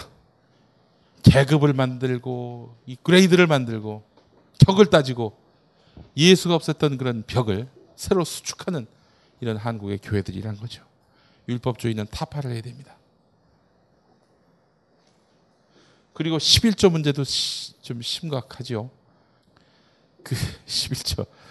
예전에 어떤 큰 교회가 있었는데 큰 교회의 목사, 큰 교회 한 목사가 1년에는 11조 액수가 공개가 됐어요. 1억이었어요, 1억. 그럼 곱하기 몇이야? 10억이 10억이 연봉이라는 얘기 아니겠어요? 이 2000년 상황입니다.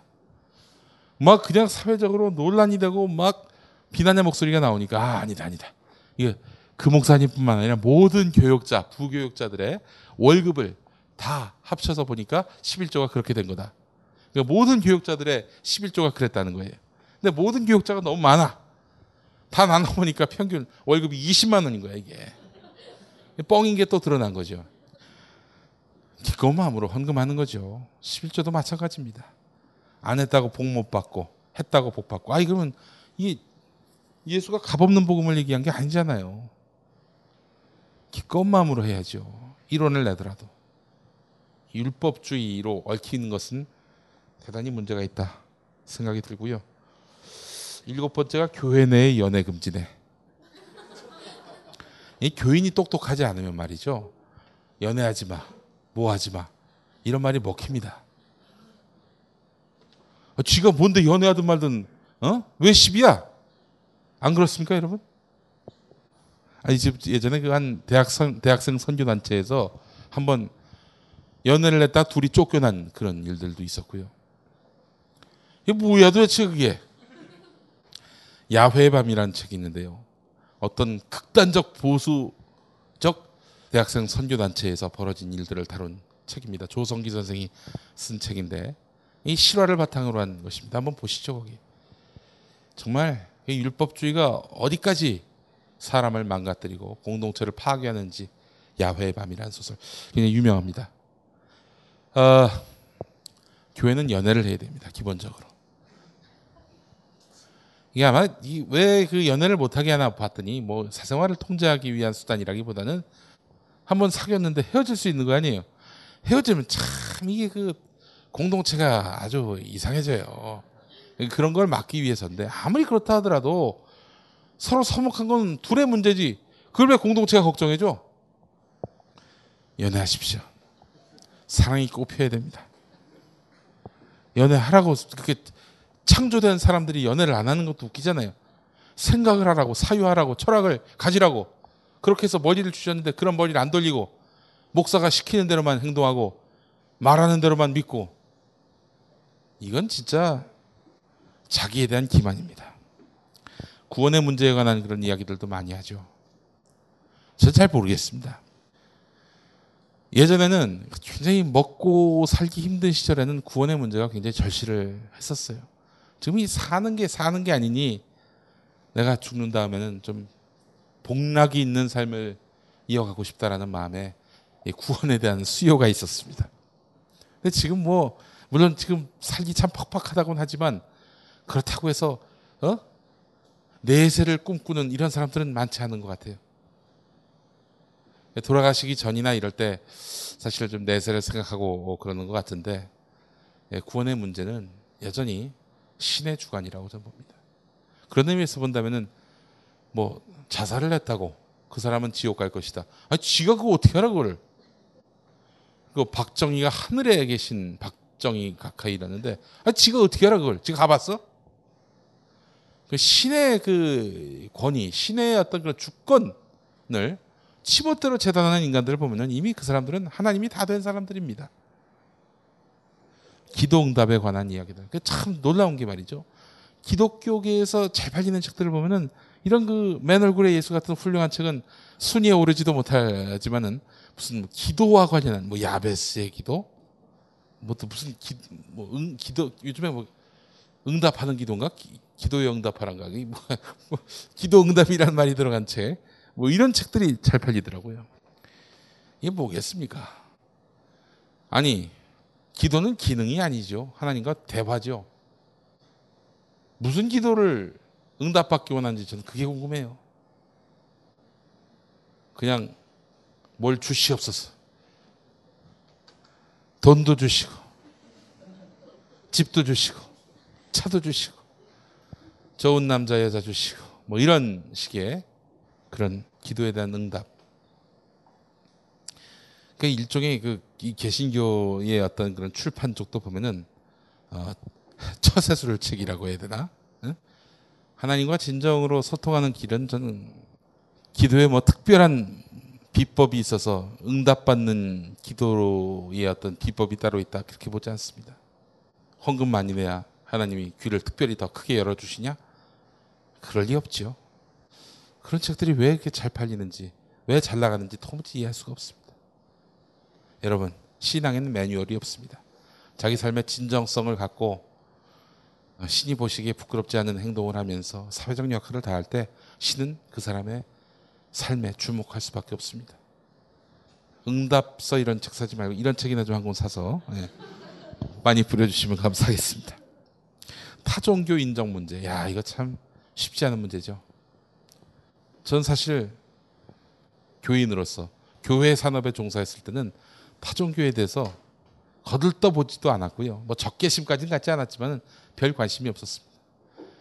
그러나 광야에 서 보니까 또 두루두루 많은 사람들을 만나보고 또 그분들의 삶을 또 관찰하고 또 함께 연대하면서 무슨 일을 해나갈 때 타 종교인들의 참 진지한 마음을 보고 많이 놀랐습니다. 종교는 다르지만 아 참 대화를 할 때 뭔가 내가 보지 못했던 그런 세상을 또 밝히 보여주는 그런 희한과 또 지혜에 놀라기도 했습니다. 이게 종교다원주의인가요? 이 종교다원주의와 사회다원주의를 헷갈리는 사람들이 있습니다. 우리 사회는 이제 굉장히 다원화된 사회죠. 이 종, 불교, 천주교, 개신교, 원불교 이런 종교들이 한데 어우러져 있으면서도 서로 싸우지 않고 이렇게 공존할 수 있는 그런 사회도 참 드물다고 합디다. 하, 그, 그 도대체 그 이유는 무엇일까 생각을 해보면은 이제 아마 서로의 어떤 그런 그 입장을 이해하고 서로의 위상을 존중해주고 천만의 말씀 어디 우리가 그런 사회인가? 우리 사회를 비하하는 게 아니라 아, 저는 모든 종교들이 정치 권력과 결탁하면서 공유 지점을 에, 만들었다고 생각을 합니다. 개신교에 한 기총이 있다면 불교엔 또 아무개가 있겠죠. 천주교엔 또 아무개가 있고 이들이 서로 뜻을 맞춰서 박근혜 정권을 만들기도 하고 사학법 저지 투쟁을 벌이기도 하고 그러거든요. 그런 권력과 결탁하는 공유 지점이 있기 때문에 그들이 우리가 서로 싸우지 않고 대립하고 있는 것이 아닌가. 또 한 면으로 보면은 사회의 약자를 돕고 또 사회 정의를 부르짖기 위해서 싸우는 그런 종교인들이 또 연대를 한단 말이죠. 그렇잖아요.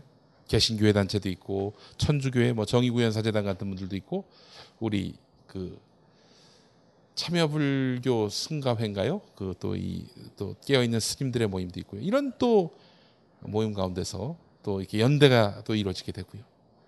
이래서 우리가 화해하고 협력하고 공존한지 모르겠습니다.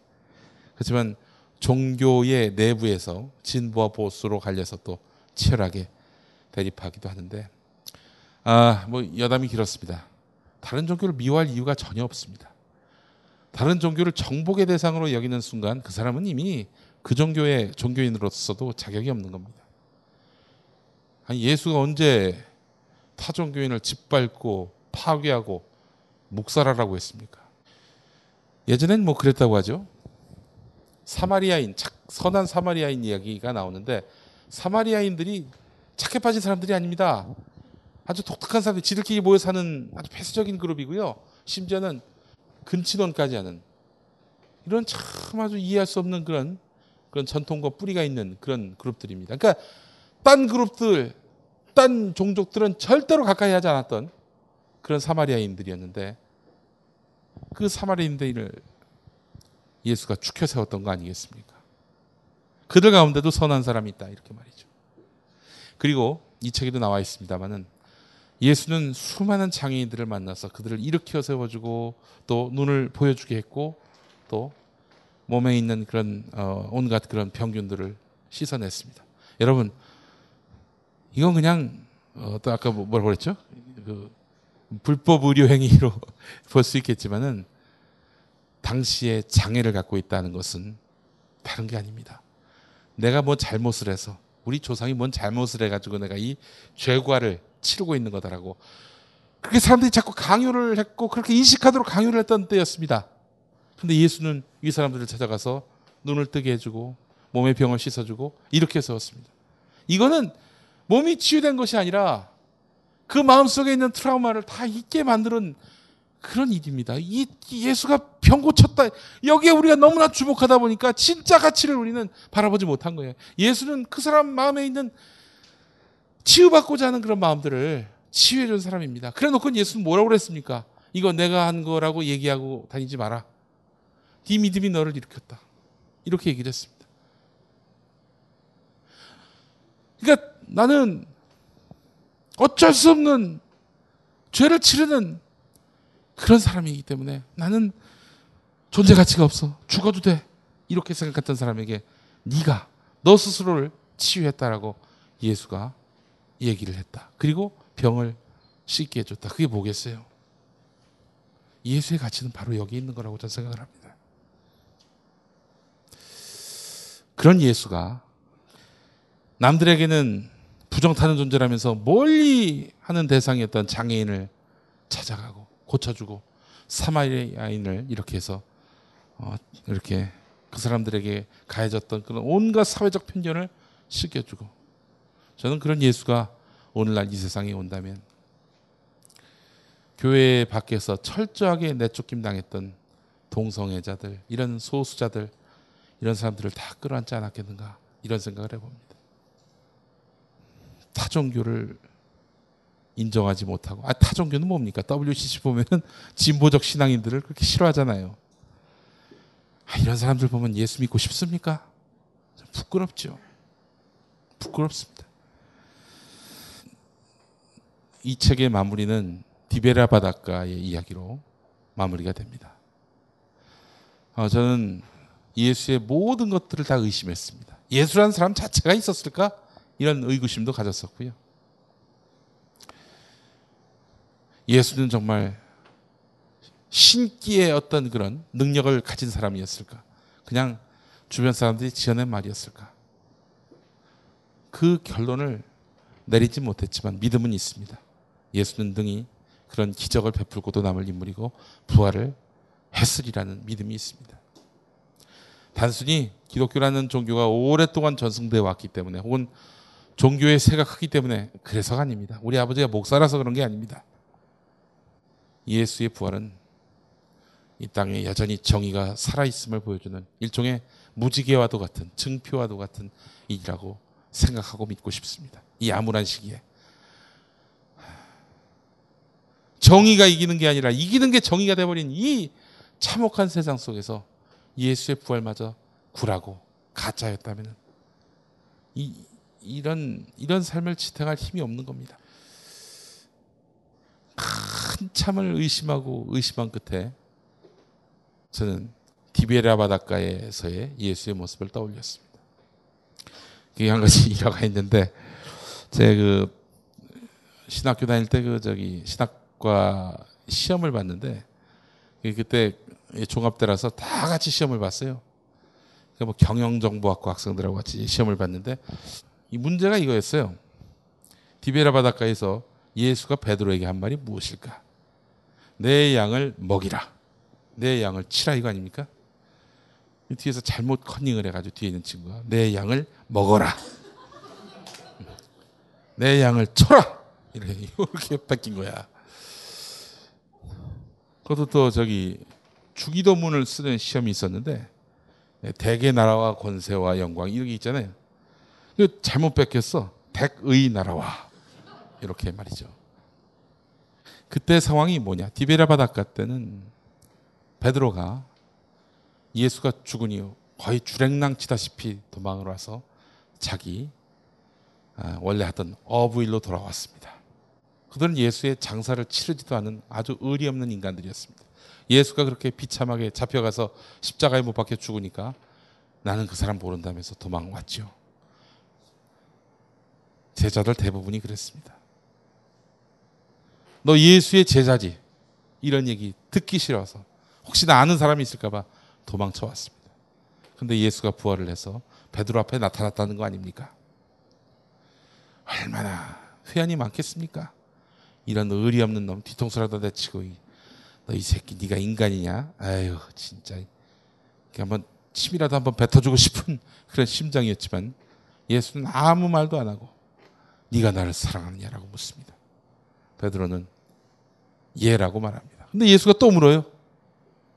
네가 나를 정말 사랑하느냐? 네, 라고 얘기했겠죠. 또 물어봅니다. 이때는 베드로가 듣다가 감정이 폭발합니다. 폭발했을 것 같아요. 폭발했던 말은 성경에 없고 내가 당신을 사랑하는 줄 당신이 알지 않느냐 이렇게 이야기를 합니다. 의심의 끝, 회의와 수많은 번뇌의 끝에서 예수가 묻습니다. 네가 나를 사랑하느냐? 뭐 오늘 모이신 분들 중에는 이 기독교 신앙이 없으신 분들도 있으실 거고 있으신 분들도 있을 것이고 뭐성 그, 그, 농도와 그 정도가 각각 다 차이가 있을 거라고 생각을 하는데 저는 정말 제가 정립한 신앙은 이러하다라고 말씀을 드리고 싶습니다. 뭐 아무것도 아닌 것 같기도 하고 이게 완전히 이게 무슨 개똥 철학이냐라고 생각하시는 분들도 있을지 모르겠습니다. 제가 만난 맨 얼굴의 예수는 이러합니다. 분치를 지운 예수는 이러합니다. 분치를 지웠더니 더 예수가 잘 보입니다. 더 아름답습니다. 파워풀한 능력을 가진 병을 고치고 막 수천 명 그냥 한 큐에 먹이고 어? 그냥 죽었다 살아나고 하늘로 핑 하고 승천하는 이런 능력자 예수가 아니라 늘 진지하게 우리 곁에서 정의를 이야기하고 약자에 대한 보듬는 마음을 이야기하고 그러면서 변혁을 얘기했던 진정한 혁명가로서의 예수를 한번 만나보시기 바라겠습니다. 뒤에 준비가 되어 있습니다. 질의응답 받으라고 하네요. 뭐 저 제가 뭐뭐 아는 게 있다고 질의응답을 뭐 질의는 하실 수 있겠지만 응답 할 게 있을까 싶긴 하지만 하여간 하라고 하니 하겠습니다. 혹시 뭐 예, 예. 예, 어, 제가, 저도 목사 들인데, 제가 33살 될 때까지 목사들이라고 하고 다닌 적이 없는데, 어, 목사들 돼지라는 말을 듣고 나서 저도 이제 앞으로 목사들이라고 하고 다녔어요. 아니 나도 나도 목사들이라고 한 적 없어. 이제 김어준이 자꾸 이제 어, 만나가지고 나름 자신감. 그러니까 목사들이 이렇게 망가질 수 있다는 걸 보면은 사람들이 웃을 것 같아가지고 그렇게 만들어낸 나쁜 사람이 그 사람 아주 진짜. 예.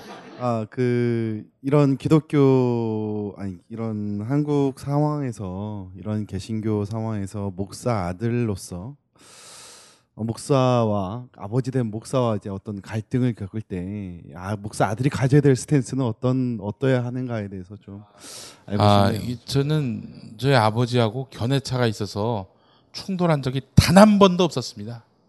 단 한 번도 없었어요.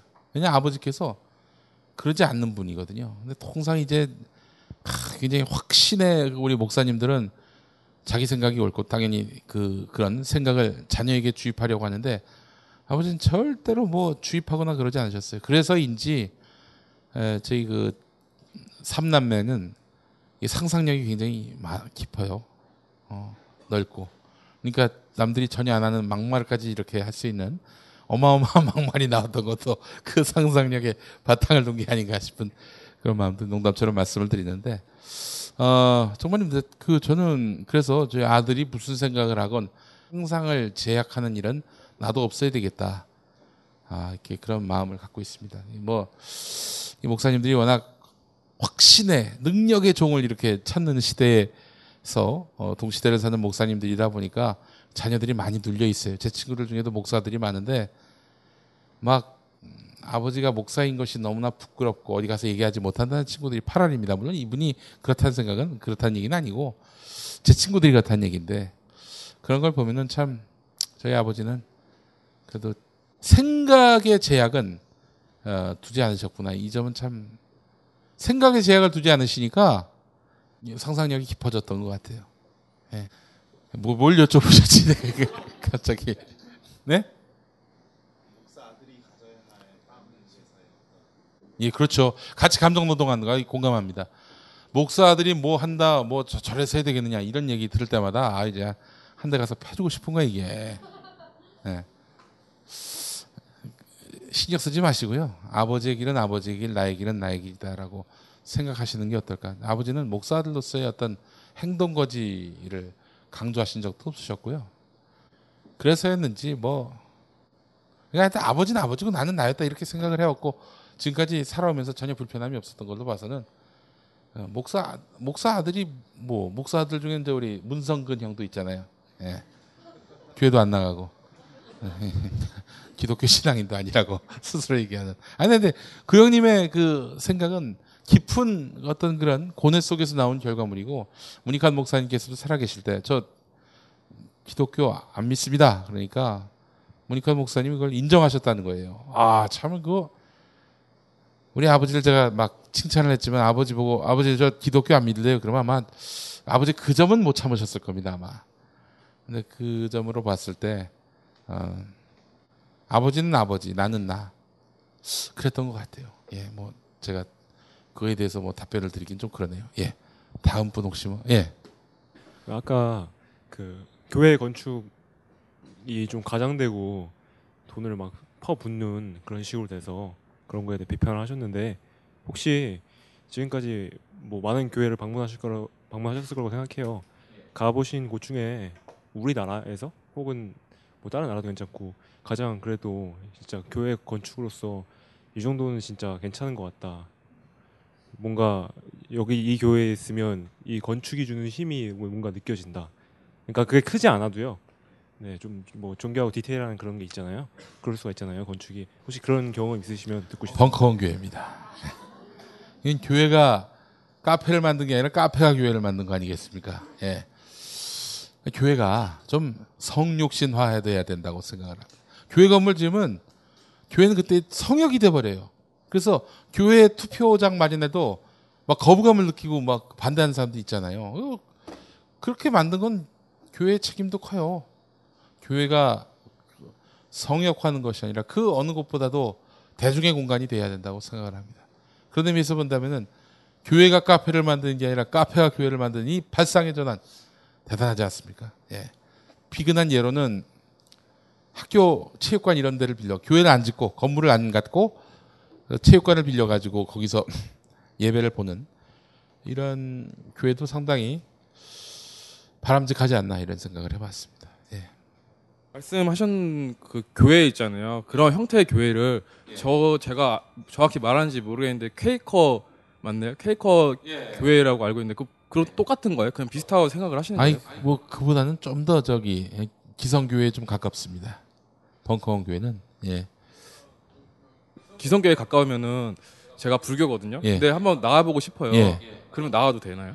아니 그럼요. 그 아, 물론 이제 딴 사람들은 교회에 나오려면은 온전한 신앙인이 되려면은 기독교를 신앙으로 가져야 되고 신앙 고백해야 되고 세례 받아야 되고 11조 내야 하고 뭐 이- 이런 거잖아요. 교회에 웬 벽이 그렇게 많나 싶어요. 예. 그리고 저는 기본적으로 이 전도 선교와 관련해서는요. 한국 교회가 먼저 갱신하는 것이 우선이다. 이런 생각이 들어요. 여러분, 거짓말 잘하는 사람이 돈 빌려달라면 돈 빌려주고 싶습니까? 안 빌려주고 싶죠. 마찬가지입니다. 교회가 지금 신뢰를 잃었습니다. 이런 가운데서 전도 선교 해봐야 얼마나 공감을 얻을 수 있겠어요. 교회가 기본적으로 자정 능력을 가- 갖추고요. 또 성결해지고 건강해지고 그것도 이웃에 대한 진정성을 보여줄 때 그때 전도 선교를 해도 늦지 않습니다. 지금처럼 새 불리기 차원에서 딱 많이 보이잖아요. 교인 수 늘려가지고 그 교회 그 몸집 키우려고 또 헌금 내는 사람들 많이 늘려가지고 그 교회 재정에 도움이 되려고 그래서 전도 선교한다는 것 세상 사람들 다 압니다. 이런 나중에 무슨 전도 선교가 되겠어요. 그렇기 때문에 에, 이 부분에 대해서는 좀 생각을 달리할 필요가 있고요. 기본적으로 이른바 전도, 선교, 회심 뭐 그리고 이런 것들은 사람의 신념을 결정하는 일 아닙니까? 그런데 사람의 신념을 결정하는 일을 두고 강요를 한다든지 뭐 혹은 무슨 마티즈 경품을 내걸고 어? 경품 추첨을 할 테니까 교회 나오라고 이렇게 한다든지 이건 사람을 희롱하는 거죠. 그 사람이 한 가지 자신의 신념과 소신을 갖기 위해서는 무수히 많은 무수히 많은 고뇌와 고민의 그런 아, 과정들이 필요합니다. 교회는 너무나 이 과정들을 간과하고요. 사람을 동원해서 전도지 부려서 이런 걸로 해서 사람을 교회당에 데려가려는데도 사람 수 늘리기 위한 전도 선교는 어찌 보면은 똑똑해진 이런 시민들에 대한 기만일 수도 있겠다 이런 생각을 해보면서 어떤 신념을 가진 사람이든 교회는 문을 활짝 열어야 된다고 보고요. 불교가 아니라 남묘 호랭교도 마찬가지고요. 예. 아, 그래서 이거 아니다 싶으면 많은 아닌 거지 뭐 어떡하겠어요. 강요할 수 있는 건 아니거든요. 예, 저는 그렇게 봅니다. 그렇기 때문에 불교인들을 정복 대상으로 여기고 막 그 뭐 선교의 대상으로 여기고 막 이 사람은 뭐 뭔가 좀 상당히 결함이 있고 문제가 있는 이런 사람이다라는 사고 자체가 아 이건 저 굉장히 그 사람 자체가 정말 치료가 필요한 사람이다 이런 생각을 해봅니다. 안녕하세요. 저는 종교에 관심이 많아서 저는 혼자 이제 한 2년 정도 성경을 읽은 경험이 있었거든요. 근데 예수님이 하신 말씀에는 굉장히 감동을 많이 받았어요. 어, 정말 대단하다. 근데 구약을 읽을 때는 이 믿을 수 없을 만큼의 이 폭력성이 정당화되는 거에 대해서 너무 이렇게 무서웠거든요. 사실 그런 사고방식 때문에 지금도 전쟁을 침략을 정당화하고 이런다고 생각을 하는데 이 벙커원 교회에서는 이제 구약의 그런 점에 대해서 어떻게 강의를 하시는지 그래서 궁금합니다. 예, 그 일제 강점기 때 말이죠. 그, 지- 그 이- 이른바 일제 그 침략 전쟁이 막 강화될 무렵에 일제는 종교까지 통제했습니다. 워낙에 권력이 예속된 탈정치화를 하다 보니까 일제의 예속이 금방 되는 거죠. 이 탈정치화가 되면은 기본적으로 교회는 권력에 유착하게 됩니다. 그 당시 일제는요, 뭘 금지를 했냐면은 신약 성경의 복음서 그리고 요한계시록 그 종말론 이런 것들이 담겨 있잖아요. 그리고 구약의 예언서를 금지시켰습니다. 예언서는 뭐냐면은 나라 잃은 백성들의 그 어떤 분노, 고통. 그런데 너희들을 언젠가 해방시켜 주겠다라는 약속. 이런 것들을 못 읽게 만들었어요. 예. 이 구약 시대, 구약 성경만 나온 것만 보면은 이건 뭐 진짜 이거 순식간에 수천 명, 수백 명을 한 큐에 아무 잘못 없는 사람을 도륙하는 거 그런 것들도 성경에서는 뭐 거침없이 나오거든요. 자, 에, 성서에 나와 있는 내용들은 신약까지 봐야 됩니다. 어, 성서의 맥락이라고 하는 것을 단순히 한 부분에서 딱 왜 그런 사람도 있잖아요. 어느 날 아침 주여 오늘의 저에게 말씀을 주시옵시시 하면서 쫙 펴가지고 봤더니 어? 뭐 두 남편과 뭐 어? 살라 뭐 이런 말씀을 맞는다든지 누구를 죽여라 뭐 이런 어. 이런 경우가 있거든요. 성서는 통시적으로 봐야 되는 것이지. 그것을 어느 한 부분 한 시기 한맥한 부분 맥락 없이 그것만 보게 되면은 시험에 들기 딱 좋은 것도 성서입니다. 그렇게 구약의 이스라엘 백성들만 특별히 축복했던 하나님만 주목해서는 안 됩니다. 그 모든 율법을 바로 잡고 모든 이들에게 공평하고 평등하고 정의로운 복음을 선포했던 예수의 그런 삶을 함께 보지 않는다면은 그는 그야말로 앞에 영화 10분 보고 그냥 나온 것과 마찬가지다. 이렇게 말씀드릴 수 있을 것 같습니다. 그러면서 제가 사실은 꼭 드리고 싶은 말씀 은 뭐냐면은 성서에 나와 있는 내용 중에 사실과 다르거나 과학적으로 전혀 합리적이지 않은 부분들에 대해서 왜 이런 내용들이 담겨 있을까? 미친 사람 이야기가 나오잖아요. 대가볼리. 예, 미친 사람이 있는데 그 사람의 그 미친 영이 돼지들에게 달라붙어 가지고 이 돼지들이 어느 낭떠러지에 단체로 죽는 이런 장면들이 나오잖아요. 근데 성서의 기록대로라면은 이 돼지들이 근처에 낭떠러지로 떨어진 게 아니라 경부 고속도로 기준으로 서울에서 오산 IC까지 막 열심히 달려가서 빠져 죽는 걸로 되어 있습니다. 그러니까 이게 성서의 기록과 실제를 살펴보면은 이게 도저히 맞지 않는 그런 내용들도 많습니다. 단적으로 말씀드린 건데 구약 성서에 나온 내용들도 지금 뭐 우리가 이른바 성지 순례를 가면은 보는 곳이 있잖아요. 그 신의 산 모세가 그 십계명 판을 받은 그곳 신의 계시를 받은 그 거기는 그냥 저 어, 아우구스티누스가 그냥 거기를 신의 산으로 하자 해가지고 신의 산으로 지정한 곳이다 그런 얘기도 있고 또 그 이 엑소더스 있잖아요. 엑소더스한 흔적이 없다고 합니다. 기록이 없대요. 어, 축의 시대란 책을 보면 그런 내용들이 다 나와 있습니다.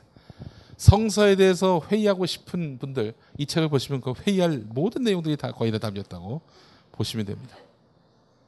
그러면 성서는 거짓말이냐 뻥이냐 그렇지 않다는 거죠.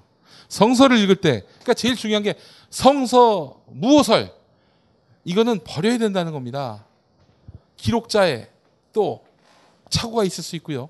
그리고 마가복음도 솔직히 마, 마가가 예수하고 밀착해서 기록한 게 아니라 베드로한테 얘기 들은 걸 그냥 기록한 거예요. 베드로가 막 흥분하기 좋아하는 사람이라고 어, 그 나와 있잖아요. 그러니까 이 양반이 과장해서 얘기한 것일 수도 있고 그럴 수 있습니다. 그러니까 성서를 읽을 때는 전체적인 맥락과 함께 사실인지 아닌지에 대해서 규명하는 이런 과정들을 겪어야 진정한 은혜를 체험할 수 있다는 것들을 저는 말씀드리고 싶었던 겁니다. 그렇지 않고 여기 나와 있는 게 전부 다 사실이고 진실이고 여기에 영감이 서려 있겠지라고 믿는 순간 이 성서라는 책에 대한 우상 숭배가 될 수도 있다라는 말씀을 드리고 싶은 겁니다. 맥락을 봐야 됩니다. context.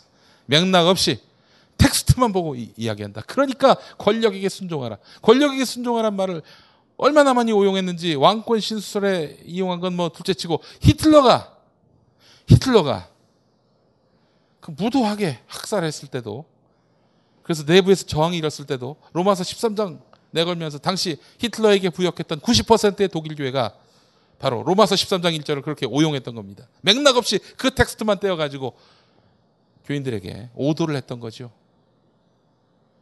일제 때 신사 참배할 때도 한경직 목사 같은 분도 로마서 13장 1절을 갖고 여러분 권력에게 순종하라고 그랬던 일이 있었습니다. 그리고 박정희 정권 때 유신 독재 항거하기 위해서 들고 일어나니까 당시에 김종필이가 어디서 주워들은 얘기가 있어가지고 목사들 모임에 와가지고 여러분 로마서 13장 1절을 봐야 돼요 그러면서 이랬던 겁니다. 공부해야 됩니다. 기독교인들이. 이게 그냥 공부라고 하는 것이 무슨 단순히 교회에서 톰슨 성경 주석 보면서 하는 공부가 아니라 고고학적, 신학적 맥락을 깊이 살펴보면서 무엇이 진실인지, 무엇이 사실인지 이런 고뇌 속에서 그 여러 사람에 의해 분칠된 예수의 얼굴을 씻기면서 그 과정, 통렬한 진실에 접근하는 과정 속에서 진리에 접근하는 과정에서 오는 이런 여러 가지 그 고통과 번민을 겪으면서 진정한 예수를 만나는 것이 썩지 않는 신앙인이 될 수 있다는 겁니다. 어설프게 그냥 목사가 주입해주는 그런 신앙, 그런 신앙에 의존해서 살다가는 아멘 아멘 하다가 끝나버리는 그런 정말 무지막지한 교인이 되고 말 것입니다. 똑똑한 교인이 많아져야 한국 교회가 바뀌고 한국 사회가 바뀌고 아, 우리 사회 정신 세계가 크게 바뀔 수 있을 거라고 생각을 합니다. 한 분만 더 받아볼까요? 예. 맨 얼굴의 예수, 그러니까 예수가 생각했던 그 시대 반영이란 그, 그 시대의 기득권층이 아닌 사회적 약자 입장에서 그 사회를 봤던 거에 대해서 참 뜻깊게 생각하고 맞다고 생각하고 오늘날에 적용을 한다면은 제가 질문 드리고 싶은 거는 그 동성애에 관한 겁니다. 동성애가 어, 사회적 약자인 것까지는 저도 동의하고 교회가 품어야 되는 것까지는 어, 저도 그렇게 생각하고 안다고 생각하는데 그, 어, 그 품어야 되는 그 뜻이 그 사람들이 문제가 있어서 교화, 변화돼야 될 사람으로서 인 약자로 그렇게 교회가 받아들여야 되는 건지 아니면 어, 정말 문제는 없지만 그냥 이렇게 있는 모습 그대로의 그런 약자로 그 문제를 받아들여야 되는지 그러니까 최근에 드라마나 뭐 언론에 대해서 그 동성애에 관해서 참 뭐 문제 없이 아름답게 이렇게 미화돼서 이렇게 보도되는 것도 많이 봤고 그 실제의 문제에 대해서는 그 다루지 않고 약자에 관한 그 초점 그 프레임에만 계속 얘기를 하는 것 같거든요. 그리고 그 교회와 진보 쪽 그 사람들과 부딪히는 문제에서도 교회가 넘어서지 말아야 되는 고 문, 민감한 문제 때문에 참 그 진보와 보수 쪽에서 이렇게 딱그 어, 예, 무슨 말씀인지 알것 같습니다. 네, 말이 예, 예. 예, 예, 그 문제에 대해서 김용민 교수님은 만약에 지금 예수가 이 시대에 만약에 어, 이 시대상을 본다면은 그 동성애자들을 어떻게 바라 봤을 예수가 동성애자를 끌어안겠죠. 끌어안고 나서 귓속말로 야 빨리 제정신으로 돌아와라고 얘기했겠는가? 아니면 아무 조건 없이 끌어안고 너는 내 사랑하는 아들이다, 딸이다 이랬을까? 그 답은 여러분들이 다 갖고 계시리라 생각을 합니다. 저는 솔직히 제가 정확하게 정립한 거는 물론 뭐 제 의견이 뭐 얼마만큼 중요한지는 모르겠습니다만은 적어도 손가락질 할 자격은 우리가 없다. 그리고 그 말은 결국 단죄할 자격이 없다. 그리고 그 사람들이 하나님의 사랑을 받는 피조물로서의 지위가 격화될 이유는 없다라고 생각을 합니다. 글쎄 뭐 신학적 고민들도 많고 성서에서 동성애를 금기시하는 내용들도 많이 있긴 한데 동성애가 몇 군데서 금기시됐다고 그러면은 우리가 서로 미워하지 말라는 그런 금기는 우리는 왜 이렇게 쉽게 어기며 구약엔 돼지고기 먹- 먹지 말라는 내용도 있어요. 예? 그건 왜 안 지켜? 다 먹잖아. 차별을 정당화할 수는 없다고 생각합니다. 예. 차별을 정당화할 수 있는 사안은 아니고요. 어, 동성애가 무슨 저기 사회적 약자냐, 사회적 약자로 그렇게 스- 인식이 됐기 때문에 사회적 약자지만은 그게 종교적으로 용인이 안 된다면 사회다원적인 입장에서 바라봤으면 좋겠습니다. 동성애에 대한 차별 철폐는 지금 개신교회가 아주 그야말로 기필코 못하게 하려고 막고는 있지만 대세 아닙니까? 조선일보도 그건 인정하더만요 보니까 사회다원적 입장에서 그 실체를 인정하고 사회적 일원으로서 존중하는 자세를 갖는 것이 우리가 할 일의 전부지 정죄하고 돌던질 일인가? 신은 그렇게 시키지 않았을 겁니다. 틀림없이. 신이 시키지 않은 일을 왜 합니까? 그거 오버예요. 오버를 할 필요는 없겠다. 동성애를 지지하느냐 지지 않느냐 이, 이렇게 관점을 예, 어떤 관점을 갖고 있느냐라고 물어봤을 때는 저는 아직 답을 찾지는 못했습니다. 그러나 동성애를 향한 아, 비판은 금도가 있었으면 좋겠다는 생각도 들고요. 아, 교회 내에서 비판할 자격은 아, 자유는 있다고 생각을 하지만 그렇지만 그 사람들을 사회적으로 차별하고 어, 또 이게 힘들게 하는 것을 결단코 막은 다음에 동성애를 비판해야 그 비판 논리에 힘이 실린다고 저는 봅니다. 자, 그 뒤에 계신 분한 분, 한 분. 네. 전부터 그 김용민 교수님 그 방송이나 여러 가지 많이 들었었는데요. 제가 어 예전에 기억났던 것이 이제 어 얼마 전에 이제 큰 그 여의도의 그 큰 목사님께서 이제 큰 스캔들이 있으셨잖아요. 그래가지고 그 저는 드디어 아 이제 올 것이 왔구나. 이제 우리나라의 이제 개신교도 뭔가 하나의 큰 사건을 맞이했구나. 이제 뭔가 하나의 큰 변혁이 일어나겠구나라고 생각을 했어요. 근데 뭐 그 사건이 전개되는 그게 급변할 줄 알았는데 이게 또 내부에서 또 뭐 이 말이 점점 바뀌는 것 같고 뭐 우리 입장은 그게 아니고 많이 왜곡되었다. 이거는 우리, 우리 목사님은 그러신 분이 아니다. 뭐 이런 식으로 또 나길래 아니 아까 말씀하셨던 것처럼 우리 교인들이 많이 똑똑해져야 된다. 그래 저는 그래서 아니 저는 제 제가 그렇게 똑똑한 사람이 아니라고는 생각하지만 제가 봤을 때도 그 예전에 그 파리 부인이나 뭐 그런 것 그런 것들만 봤을 때도 분개하고 우리나라 개신교는 정말 눈을 뜨고 있었지만 이게 다 완전 장님이고 귀를 열고 있어도 이게 다 벙어리였구나. 그거 그런 것 우리는 우리, 우리 이 수많은 사람들이 다 그러면 바보인가? 그렇게 저 나조차도 그렇게 이걸 보면서 사, 그 그런 게 아닐 텐데 그 수많은 신자들 여의도에 있는 그 수많은 신자들이 과연 바보인가? 저는 그게 좀 이해가 안 돼요. 왜 그러면 그 부패한 목사가 목회하는 교회에 교인들이 안 떨어져 나가느냐? 저도 참 이해가 안 갔어요. 뭐 아주 간단한 원리에서 비롯됩니다. 보수 세력 이해가 안 되죠. 이해할 수 있는 건 단초는 딱 하나입니다. 욕망입니다. 욕망. 욕망이에요. 지금 이 땅에 수많은 대형 교회들이 건재하고 있는 이유가 예수 그리스도를 향한 그런 뜨거운 신앙 아니죠. 그건 100, 거의 100% 아닐 겁니다. 100%라고 하면 큰일 나겠네. 한 90%라고 합시다. 90%는 아닐 겁니다. 아, 소망교회 이명박이 당선되고 나서 소망교회 교인이 뭐 수, 수천 명 들었다고 하나? 왜 갑자기 소망교회 그렇게 교인이 들었을까요? 뭐 단적인 예고요. 쉽게 얘기하자면 이렇습니다.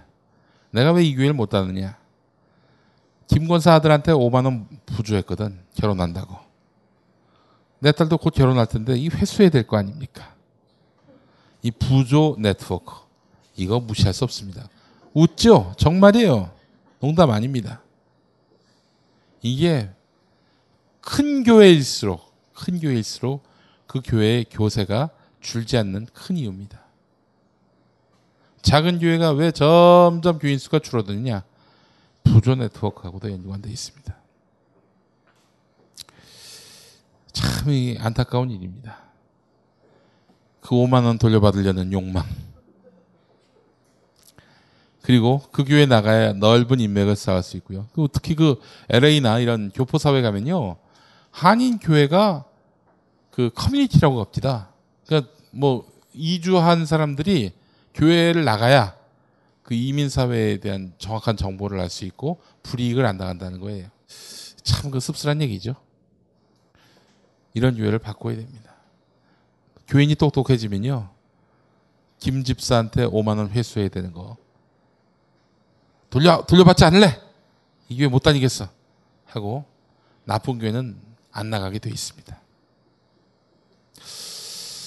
교인들 수준이 올라가야 되고요. 교인들 수준에 비례해서 목사들 수준도 올라가야 됩니다. 그래야 교회가 이 사회의 일반적 상식에 범접할 수 있는 거 아니겠습니까? 꼴통짓 안 할 수 있어요. 공부도 안 하고 그냥 어? 관성대로 해도 다 아멘 아멘 하니 이 악순환이 계속되고 있는 겁니다.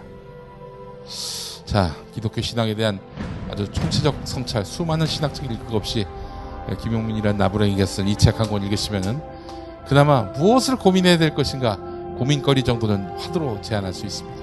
예, 관심 많이 가져주시고요. 오늘 이렇게 장시간 또 함께 해주셔서 감사합니다. 고맙습니다.